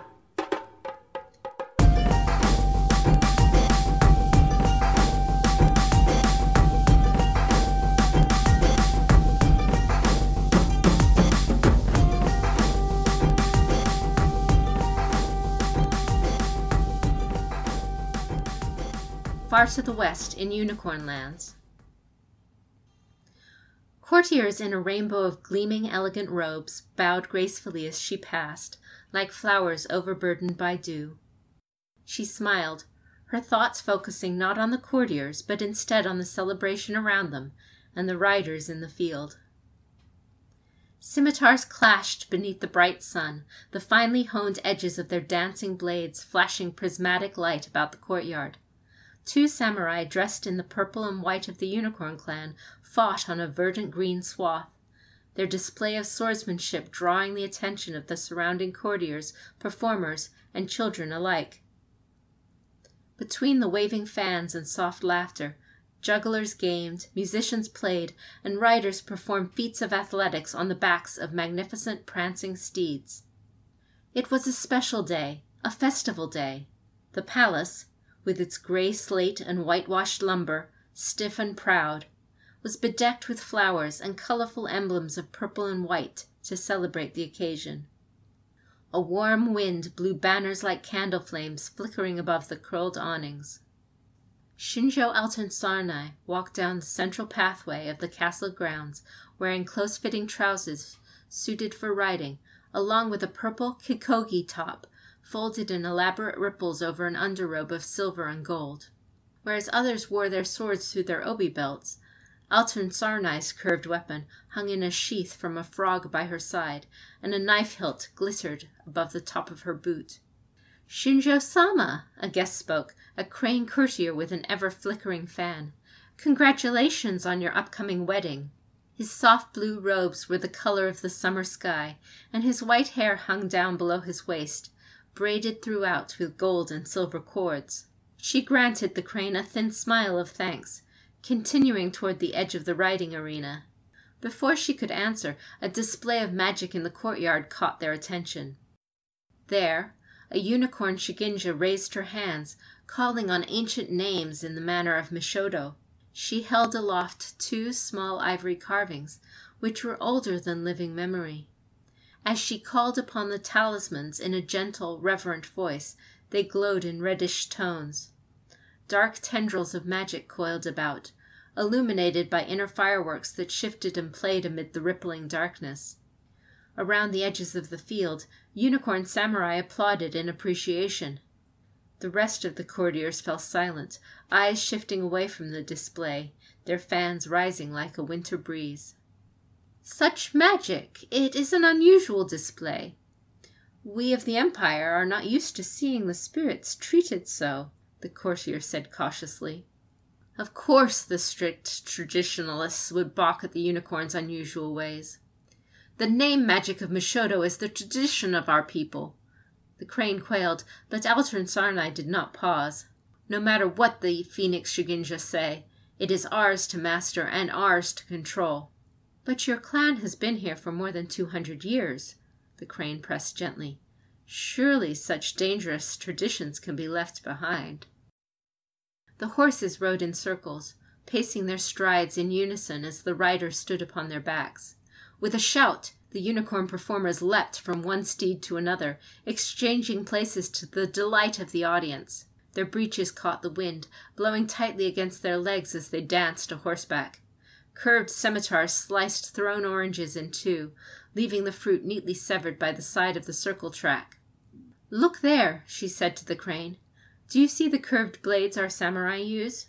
She raised a hand and pointed. "Those blades served their parents, their grandparents, and their ancestors before them. They are as sacred as your katana, and more durable. Yes, we could learn to use a straight blade, but that is not who we are. That is not what we offer to the Emperor. The Kirin, our ancestors, were sent to learn about the world outside Rokugan. We were to be an unorthodox surprise against the Empire's opponents in the Shadowlands. While we were on our travels, we chose to adopt new ways, new traditions. We blended those with the culture we brought from the Empire. Old steel, newly forged. Even though we are in Rokugan, many among us still choose to fight with curved swords because our mastery of them is valuable. We carry our past forward, unifying it with the new. We remember the things we learned on our travels, and those lessons make us valuable to the Emperor. The unicorn don't leave anything behind, Doji san, particularly anything that makes us strong or has saved our lives as often as Meishodo. The Empire will simply have to embrace pragmatism. They will have to accept our curved swords. And will you carry these traditions with you when you marry into the lion, Shinjo sama? the crane queried. There was no reason to let his ignorance disrupt the beauty of the day, so Altansarnai merely replied with the sharpest of glares. Just then a figure across the paddock strode out of the shadows. A man, his long dark hair pulled back into a tight knot of braids, smiled and bowed respectfully. Ayuchi Dayu. As he rose to meet her gaze, the world slowed around them. Altansarnai could not stop a shy smile from lighting her face.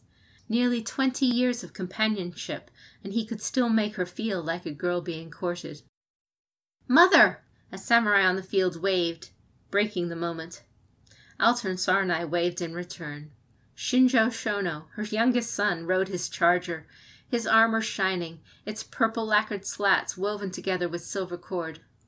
Shono was a favorite with the courtiers, young, forthright, and eager, but obedient to his mother and faithful to his clan. You must be very proud, the crane smiled. I am proud. My three children have grown strong in imperial lands. Through a thousand lives our clan has struggled to find our home, and we have found it here in Rokugan. My children are a sign of the past and the future combined. Our past as Kirin, and our future as Unicorn. True, Lady Shinjo Altansarnai. The courtier's voice stammered slightly over the foreign syllables of her name and I wish you well as you bow to that future." Nodding politely, she turned her shoulder and looked out at the field. Shinjo Shono stood first on one leg and then on the other, his horse cantering gently along below him. Riding in a circle around the enclosure, he lanced tubes with a spear. To the side, her other children, Haruko and Yasamura, cheered on their younger brother with loud cries of joy. Altansarnai sama! Altansarnai jumped slightly. The voice was loud, brash, and too close for her liking. But then again, no one had ever accused Utaku Komoko of having much decorum. Can you come with me? Altansarnai turned to regard her friend. Komoko-san, she nodded. Something was wrong. Of course. Back across the field, Ayuchi Dayu placed a foot into his stirrup and lunged onto his steed. Altansarnai sighed. There would be time for enjoying the day later.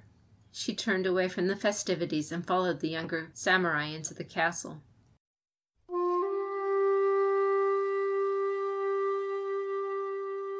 The throne room of the Unicorn clan was small for its type, rarely used and pristinely clean.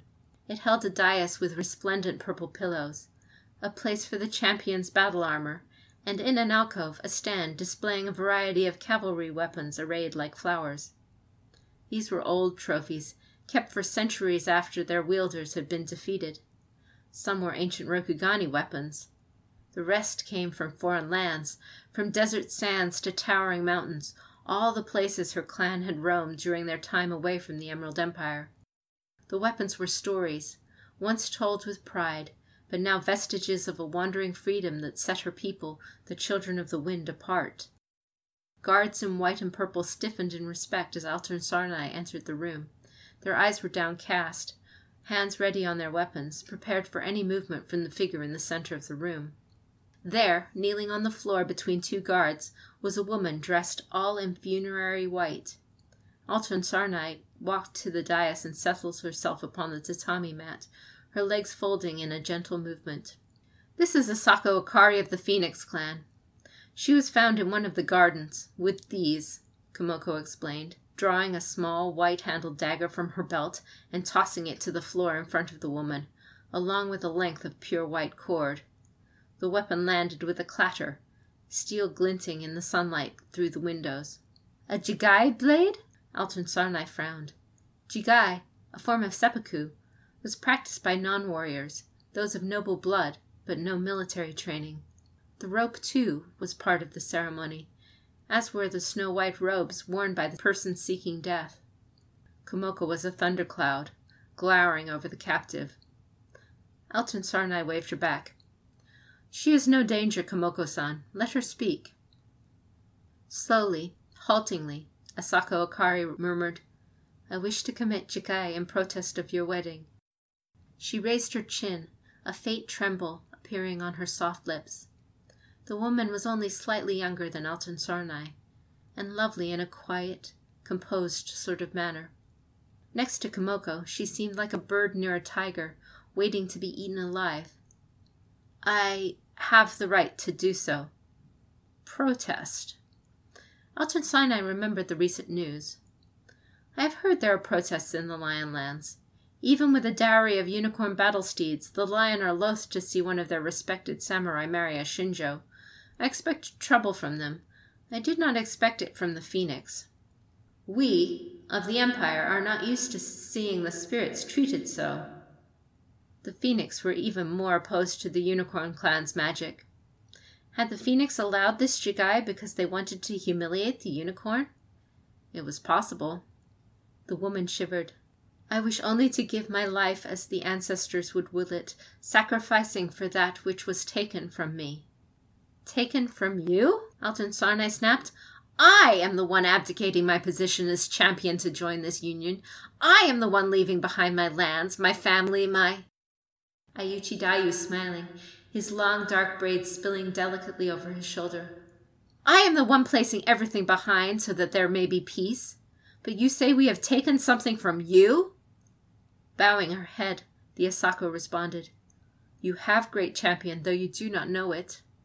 Now that was curious. Pressing the issue, Sarnai asked, Tell me your tale.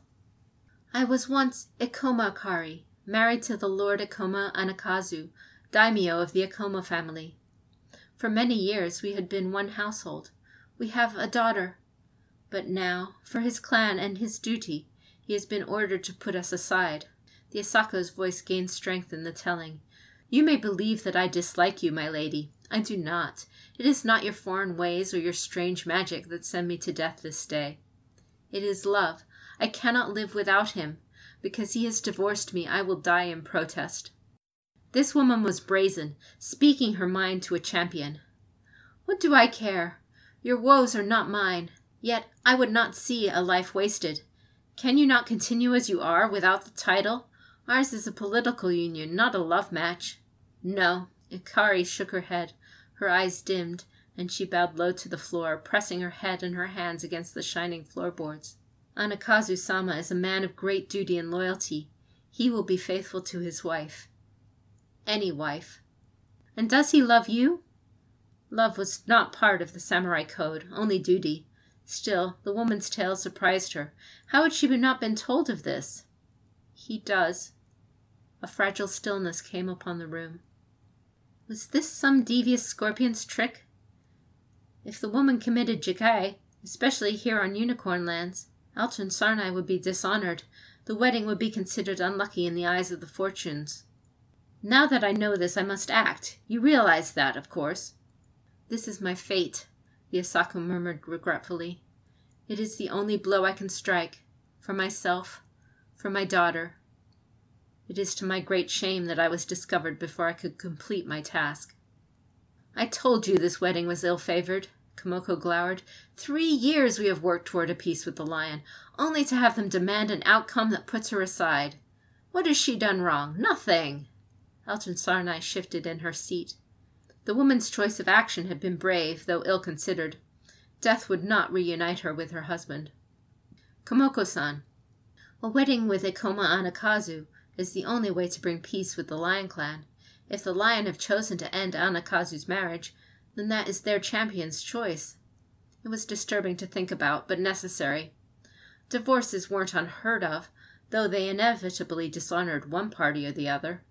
Even if it means her death? According to the Rokugani, her death means nothing. It means everything. She has committed no crime, performed no dishonor. Yet we rob a wife of her husband, her child of her mother. Were we not taught that family is to be honored, that life is sacred?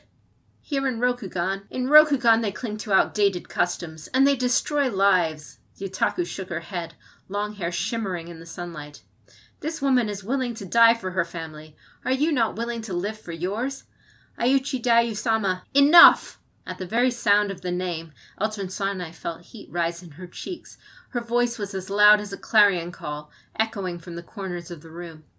Altansarnai took a moment to compose herself, closing her eyes and rubbing her forehead with one hand. Enough, she said more gently, meeting Kamoko's eyes. Dayusama is the father of my heirs and my partner. In loyalty he supports this union. I have not put him aside. He supports you, Altansarnai, not the wedding. Kamoko said in measured tones. Altansarnai and Dayu's relationship was no one's business but their own. It was partly why they had never formally married. That, and the complications of marriage between the clan champion and a family daimyo. Still, was she being unfaithful to Dayu? Trying to ignore her discomfort, she gazed at the tableau before her with a measuring eye. Duty, love, they cannot always exist together. We must choose, and for my clan's sake, I must choose peace. The contract is signed. We must keep our end of the deal. She sighed at the end, adding, What else can we do, Kamoko? We have been through this argument before. It is not peace if you are a prisoner. When you agreed, you did not know he would set aside his wife like a coward. And you did not know. A silence fell over the room, broken only by Akari's soft tears. Faltering, Kamoko spoke again. These lion, for centuries the Kirin wandered, facing dangers alone. Our clan fought and bled, struggled and eventually returned home, only to be treated like outsiders. Our sacrifice has not been recognized. Our strength has not been respected. The lions still refuse to acknowledge our ancestral lands. They try to claim them at every opportunity. They kill our parents, our siblings, over petty concerns of pride. On our own, far from home, the Kirin clan came to respect the sanctity of life. Seppuku was all but unheard of, and punishments, while cruel, were rarely to the death. We needed every sword we could muster simply to survive. Our clan has returned, and rediscovered our homeland. As the unicorn, we protect Rokugan, but to remain here, we are asked to forget what we have learned and become like all the others. That is not who we are. We must not set aside the lessons of the wandering Kirin, not for the lion, not for anyone. Great champion, Asako Akari looked up from the floor hesitantly. It is true. I do not understand your ways. I do not know why I am still alive to speak with you instead of having been killed for my boldness. I cannot live without Anakazu sama. She breathed deeply. There is no place for me in this world without my family. Therefore, I beg you, either kill me or do not marry Anakazu sama. Bushido should have prevented the phoenix from asking such a thing. Akari dishonored herself with the words, disobeying her family and betraying her honor. The woman's statement cost her much to say aloud, but her boldness did not change the facts. You have no right to ask that of me. Perhaps she does not. Kamoko slowly lowered herself to her knees. But I do. The Unicorn Clan respects Bushido's tenets, but the long years of travel taught us that practicality means survival.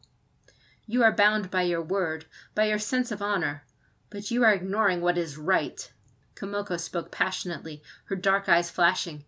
Mighty champion, if I were to ask my daimyo to reconsider her plans of marriage, would she listen to me?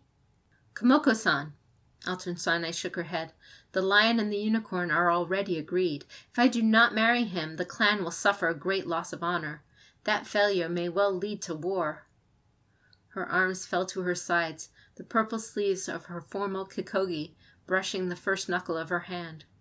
The lion offered this marriage as a means of finding peace. We give them a dowry of horses. They remove their claim from our southernmost lands. The lion tricked us. You did not know the cost. If you marry him, you leave the clan, and we lose a great leader.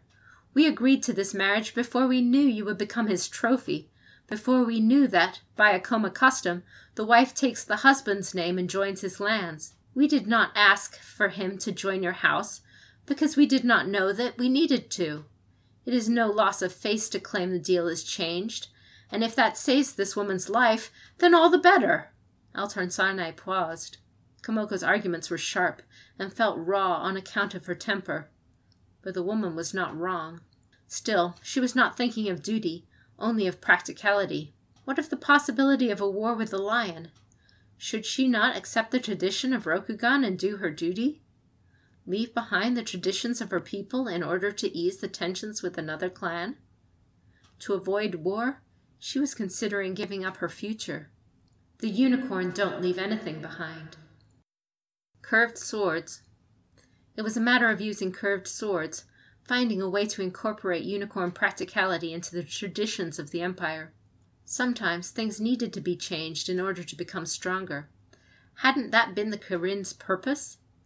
To find strength outside the Empire and bring it home to empower Rokugan?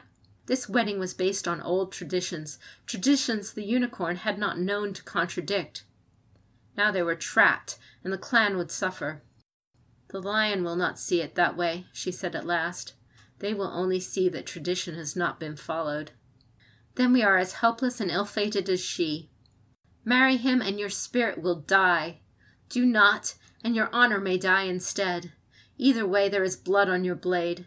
This woman's Tanto asked us, Which shall we follow, spirit or duty? said Kamoko. Our ancestors left the Empire seeking the answer to that question.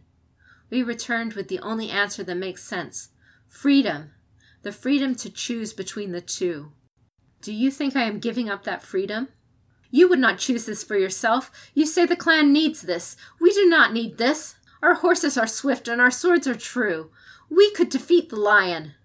The words echoed in the chamber for a long, crisp moment, tension darkening the sunlit day. Kamoko flushed, clearly embarrassed by her outburst. I am sorry, my champion. I should not have. Passion was clear on Kamoko's face. Too much passion. But she was right, and Altansarnai couldn't argue any further. The feeling was like a stone sinking into her belly. If she made this choice, she opened the unicorn up to a thousand political games. The image of the needling crane courtier rose in her mind, and Altansarnai frowned. You are right. It is a choice. But it is not a choice between spirit and honor. It is a choice between the future and the past. Rokugan must be brought into the future by whatever means necessary. Altansarnai closed her eyes. The wedding was political, meant to bring peace between the clans. Yet it could not come at the cost of all that the Kirin, the Unicorn clan had learned and become. And the lion would have to learn to respect the unicorn's ancestral lands once and for all. You are right, Altansarnai repeated, fingering the hilt of the scimitar at her waist.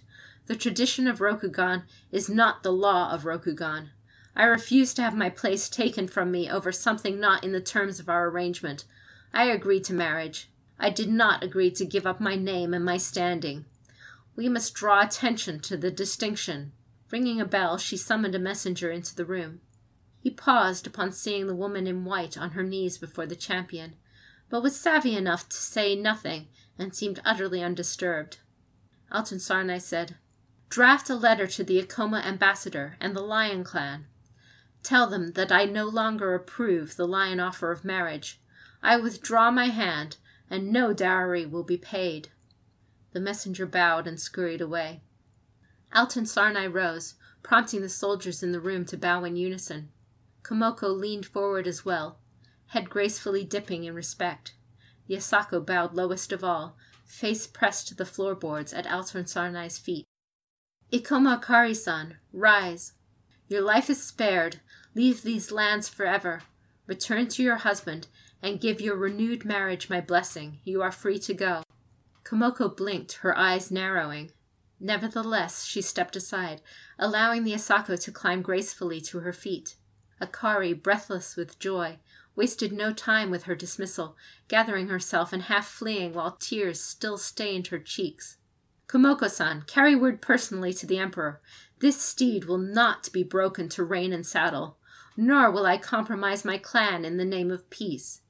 If the lion truly want war, then they will come for it, and would have marriage or no marriage. But if they do, they will find that free horses are worth ten times a chained mountain cat. Only if the Emperor himself demands it will I change my mind. Let him command me, or let me remain as I am, in his service alone." Kamoko bowed low, her long tail of hair sweeping over her shoulders with the motion. "So shall it be, my champion." Altansarnai rose to walk toward the window, looking down at the riders below. She smiled to see them racing upon green grasses as though they hadn't a care in the world, only joy. As she watched, hoofs tore the sod, and manes and tails blew in fierce winds, winds that came from mountains and deserts and lands far away. "Let the past stay the past," she said. "I will take the shame they offer.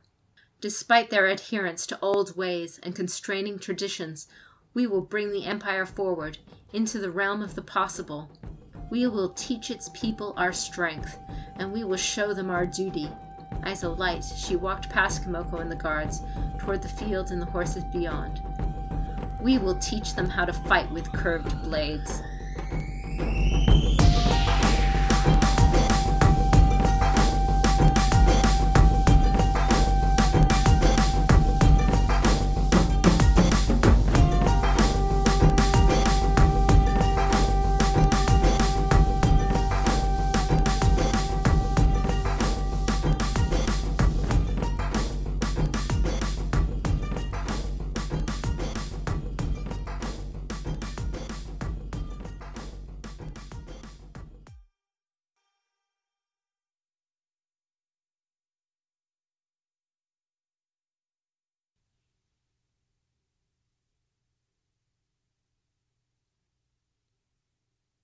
The World a Stage by D. G. Laderoute.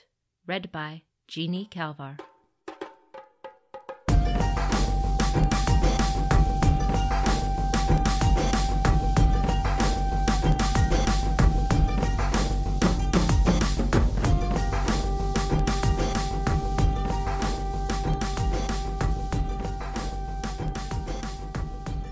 Meanwhile, in the imperial capital, Bayushi Shoju, champion of the Scorpion clan, leapt over the incoming blow, dodging right and striking left as he did. He was as water, liquid movement, placing himself where his opponent's strikes were not. His opponent was as fire, speed and aggression, lashing out with a barrage of attacks that would have quickly overwhelmed a lesser adversary. Another slash. He dodged again. This time he kicked outward, his foot slamming into his opponent's shoulder. The woman recovered quickly, but not quickly enough. Shoju's weapon struck through the minuscule gap opened in his opponent's chain of attacks, finding the woman's stomach and driving her back with a grunt. She immediately knelt and dropped her weapon. Shoju had landed a harder hit than he had intended, and he lost a moment recovering. Frowning behind his mask, he turned to the Bushi he'd defeated. Well fought, Yunako san. If you hadn't swung wide on that next to last strike, it would be me, not you, now kneeling on the dojo floor. Bayushi Yunako bowed. You honor me, Bayushi Ue. Shoju hefted the bokken, the wooden practice sword, in his right hand. The potency of the Shosuro potions that gave strength and flexibility to his right arm, withered since birth, was beginning to fade. He turned toward the rack of practice weapons, meaning to end the sparring bout, but stopped. A thought had occurred to him the previous night, and now was the perfect time to pursue it. He turned back. Yunako san, he said, retrieve your katana. Hi, Bayushi Ue. Shoju waited as the other Bayushi walked across the open expanse of the dojo practice hall, her feet whispering through the cushion of sand covering the floor. Placing the bokken down, she drew her katana with a whisper of steel, carefully replaced its sheath beside her wakizashi, the other blade of her daisho, and then returned to face her champion. Now, Shoju said, I want you to kill me. Yunako bowed. As you wish, Bayushi Ue. Straightening, she exploded into movement, slashing at Shoju with a cut that would have decapitated him had it connected. It didn't, but missed by barely a finger's length as Shoju leapt aside. Twisting mid leap, he struck back with his bokken. Once more he was water. Once more Yunako was fire. This time, however, her strikes were edged with razor steel and the full intent, as Shoju had commanded, to kill. A vicious cut whistled past Shoju's gut, nearly disemboweling him. Behind his mask, he smiled and jabbed the bokken at Yunako hard. The other Bayushi sidestepped, and struck back like a literal scorpion with an overhand swing that blurred at Shoju's neck. He twisted and kicked at Yonako's leg, knocking her off balance enough to let him duck his head under the attack. Grinning now, he followed up with a backhand blow that struck Yonako's arm. As quick as thought, she changed direction, moving with the strike to dissipate its energy. At the same time, she whipped her katana in a wide arc to slash across Shoju's back. He laughed. Still water, Shoju threw himself forward, driving his whole weight against Yonako in a way that was earth, solid and inevitable. He was now also fire, as fast as a leaping tongue of flame, air, aware of every movement of arm and hand, leg and foot, every shift in weight, every tension and relaxation of muscle, and void in the union of it all into a single perfect moment, fully mindful and entirely mindless. His leap forward and sudden impact against his opponent caused a fractional hesitation in her swing, time enough for him to slam the bokken against Yonako's sword hand, drive his own left hand forward, and snatch the katana from her grasp. He deflected its momentum down, and then around and up in front of his own body, letting his weight keep shoving her back and down until he landed on top of her, one knee driving up against her stomach, pinning her while the katana finished its new arc and came to rest against her neck. Blood wept from the touch of steel on flesh, as crimson bright as the tsubaki flower, the red camellia that bloomed in the imperial gardens. Shoju smiled again behind his mask at the appropriateness of it. For her part, Yonako simply waited, her face calm, almost serene, her eyes focused on something above and beyond her champion. A long moment passed. Finally, her eyes moved to meet Shoju's. My honor, she said, and my life for the scorpion. Shoju kept his gaze locked on Yonako's. Such direct eye contact was a breach of etiquette in court, but this wasn't court. He found no fear in her eyes, no hesitation or regret. Shoju nodded once and tensed his arm, holding the katana then leapt and spun into a crouch, Yonako's blade ready against whoever had quietly entered the dojo and now stood nearby. My apologies, Lord Shoju, Bayushi Kachiko said, a smile playing around her lips. Am I interrupting? Shoju lowered the blade and motioned for Yonako to stand. Reversing the katana, he offered it back to her, hilt first. I believe this is yours, Yonako san. Yonako bowed deeply, acknowledging both her clan champion and now the imperial adviser. Blood dripped from her wounded neck. It is I who must apologize, Bayushi Ue, for my poor performance here today. I fear I was an unworthy opponent for you. On the contrary, you were most worthy, Yonako san. I would spar with you again. Tend to your wound, then be here at dawn. Hi, Bayushi Ue. Yonako accepted her katana from Shoju, moved to retrieve the rest of her daisho, bowed again, and retired from the dojo. Kachiko turned her hinted smile back at Shoju. Do you intend to make that woman your concubine? Shoju retrieved the bokken and returned it to its rack. And if I did? There are better choices. There is a Shosuro who would be a good candidate, and also a Yogo I could suggest. Mind you, best not to actually fall in love with that one, given her family's curse. Shoju scooped sand from the dojo floor and scrubbed the sweat from his hands. His withered right arm twinged again, reminding him he needed another dose of the Shosuro potions. What need do I have for a concubine, he said, stepping close to Kachiko, when my wife is the most desirable woman in Rokugan? Be careful, Lord Shoju. If your wife hears you saying such things, she may begin to believe them. Shoju allowed his smile to touch his eyes. Believing what is true is only sensible. Such irony, coming from the master of secrets and lies. I do sometimes speak the truth. The light in Kachiko's eyes became more intense. And they are inevitably truths that please me. Shoju allowed the moment between them to linger, then stepped back. I assume you did not merely come here to watch me spar. Allow me to bathe, then we will speak further. Let us meet by the uppermost koi pond at the ending of the hour of the monkey. Kachiko brushed a finger along Shoju's palm as she withdrew her hand. I look forward to it, my husband.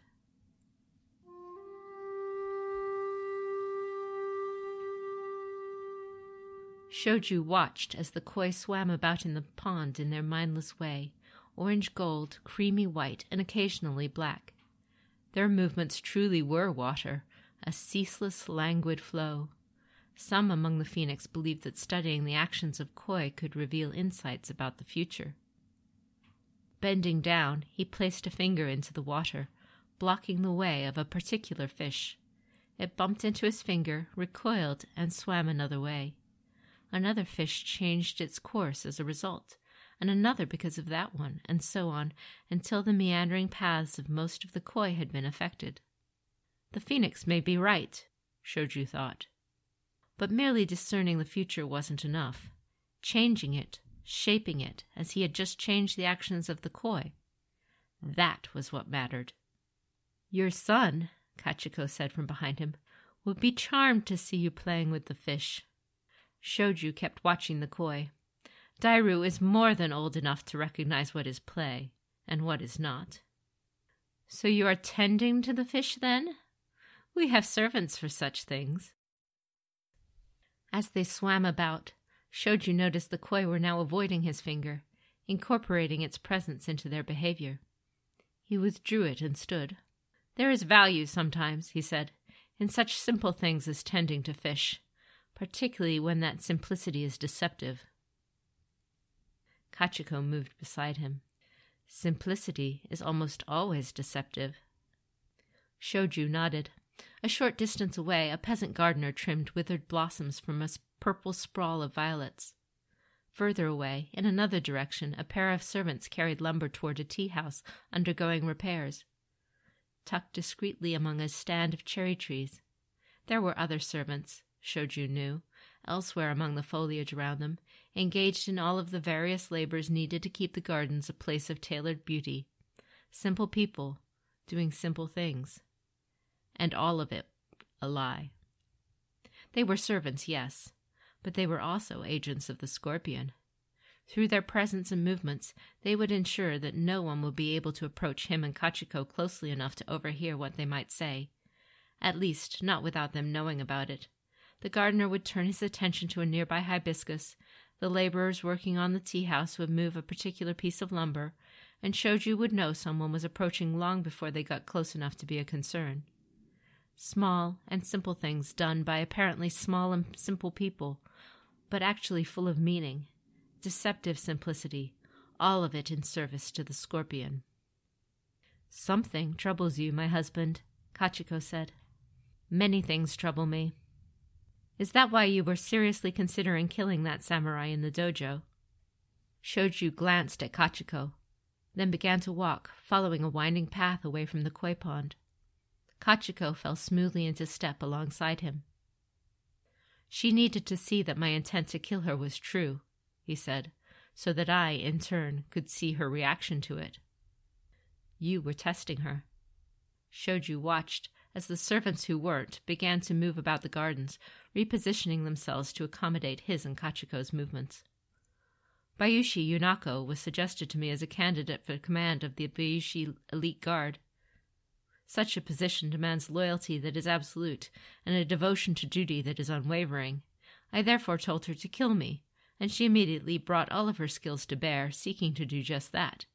And when I had defeated her, she was just as ready to die by my hand, without question or even understanding why. A dead woman would make a poor commander, no matter how loyal or devoted. Then it was a good thing, Shoju said, that you showed up when you did. Kachiko smiled.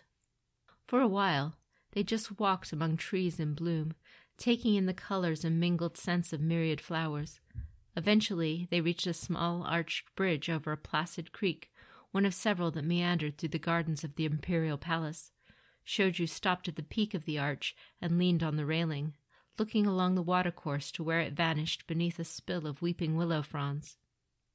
Kachiko placed her hand on the railing, just touching his. And still my words stand unanswered, she said. Something troubles you. Something beyond merely selecting trusted commanders for our clan's military forces. Shoju watched a solitary rose petal drift along the creek. I am mindful of a kabuki play I recently saw, he said. The attention was meant to be on the actors, of course, who all played their roles with appropriate skill. My own interest, however, kept returning to the Kuroko, the stagehands, all dressed in black, who moved props about and rearranged the stage and scenery as the play progressed. They dressed in black because they were meant to be invisible and ignored. He looked at Kachiko. It struck me, though, that the Kuroko are really the most important of the players on the stage. Their placement of the scenery and props determines the movements of those actors. Change a single element even slightly, and a performer can be made to step into shadow, or stoop slightly, or come somewhat too close to the edge of the stage. This will change how the actor delivers their performance and, with it, the delivery of the play itself. Kachiko watched her husband, but said nothing and waited for him to go on. Shoju looked back at the drifting petal. If the Empire is the play, and the clans its players, then ours is at the center of the stage, where the attention is most focused. He turned back to Kachiko. But is that where the scorpion belong? Are we not meant to be the Kuroko, dressed in black and largely ignored, arranging and shaping the events of the Empire, while all eyes are fixed elsewhere? We have labored mightily to gain the power we now hold, Kachiko said. Years of careful planning, of procuring key appointments and influential marriages, of removing those who would stand in our way. All of it has accumulated in what we now have. The Scorpion have earned the center of the imperial stage, have we not? I don't dispute that, Shoju said. We have indeed earned what we have.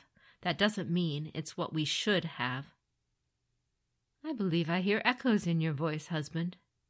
Echoes of the daimyo of the Soshi and Yogo families.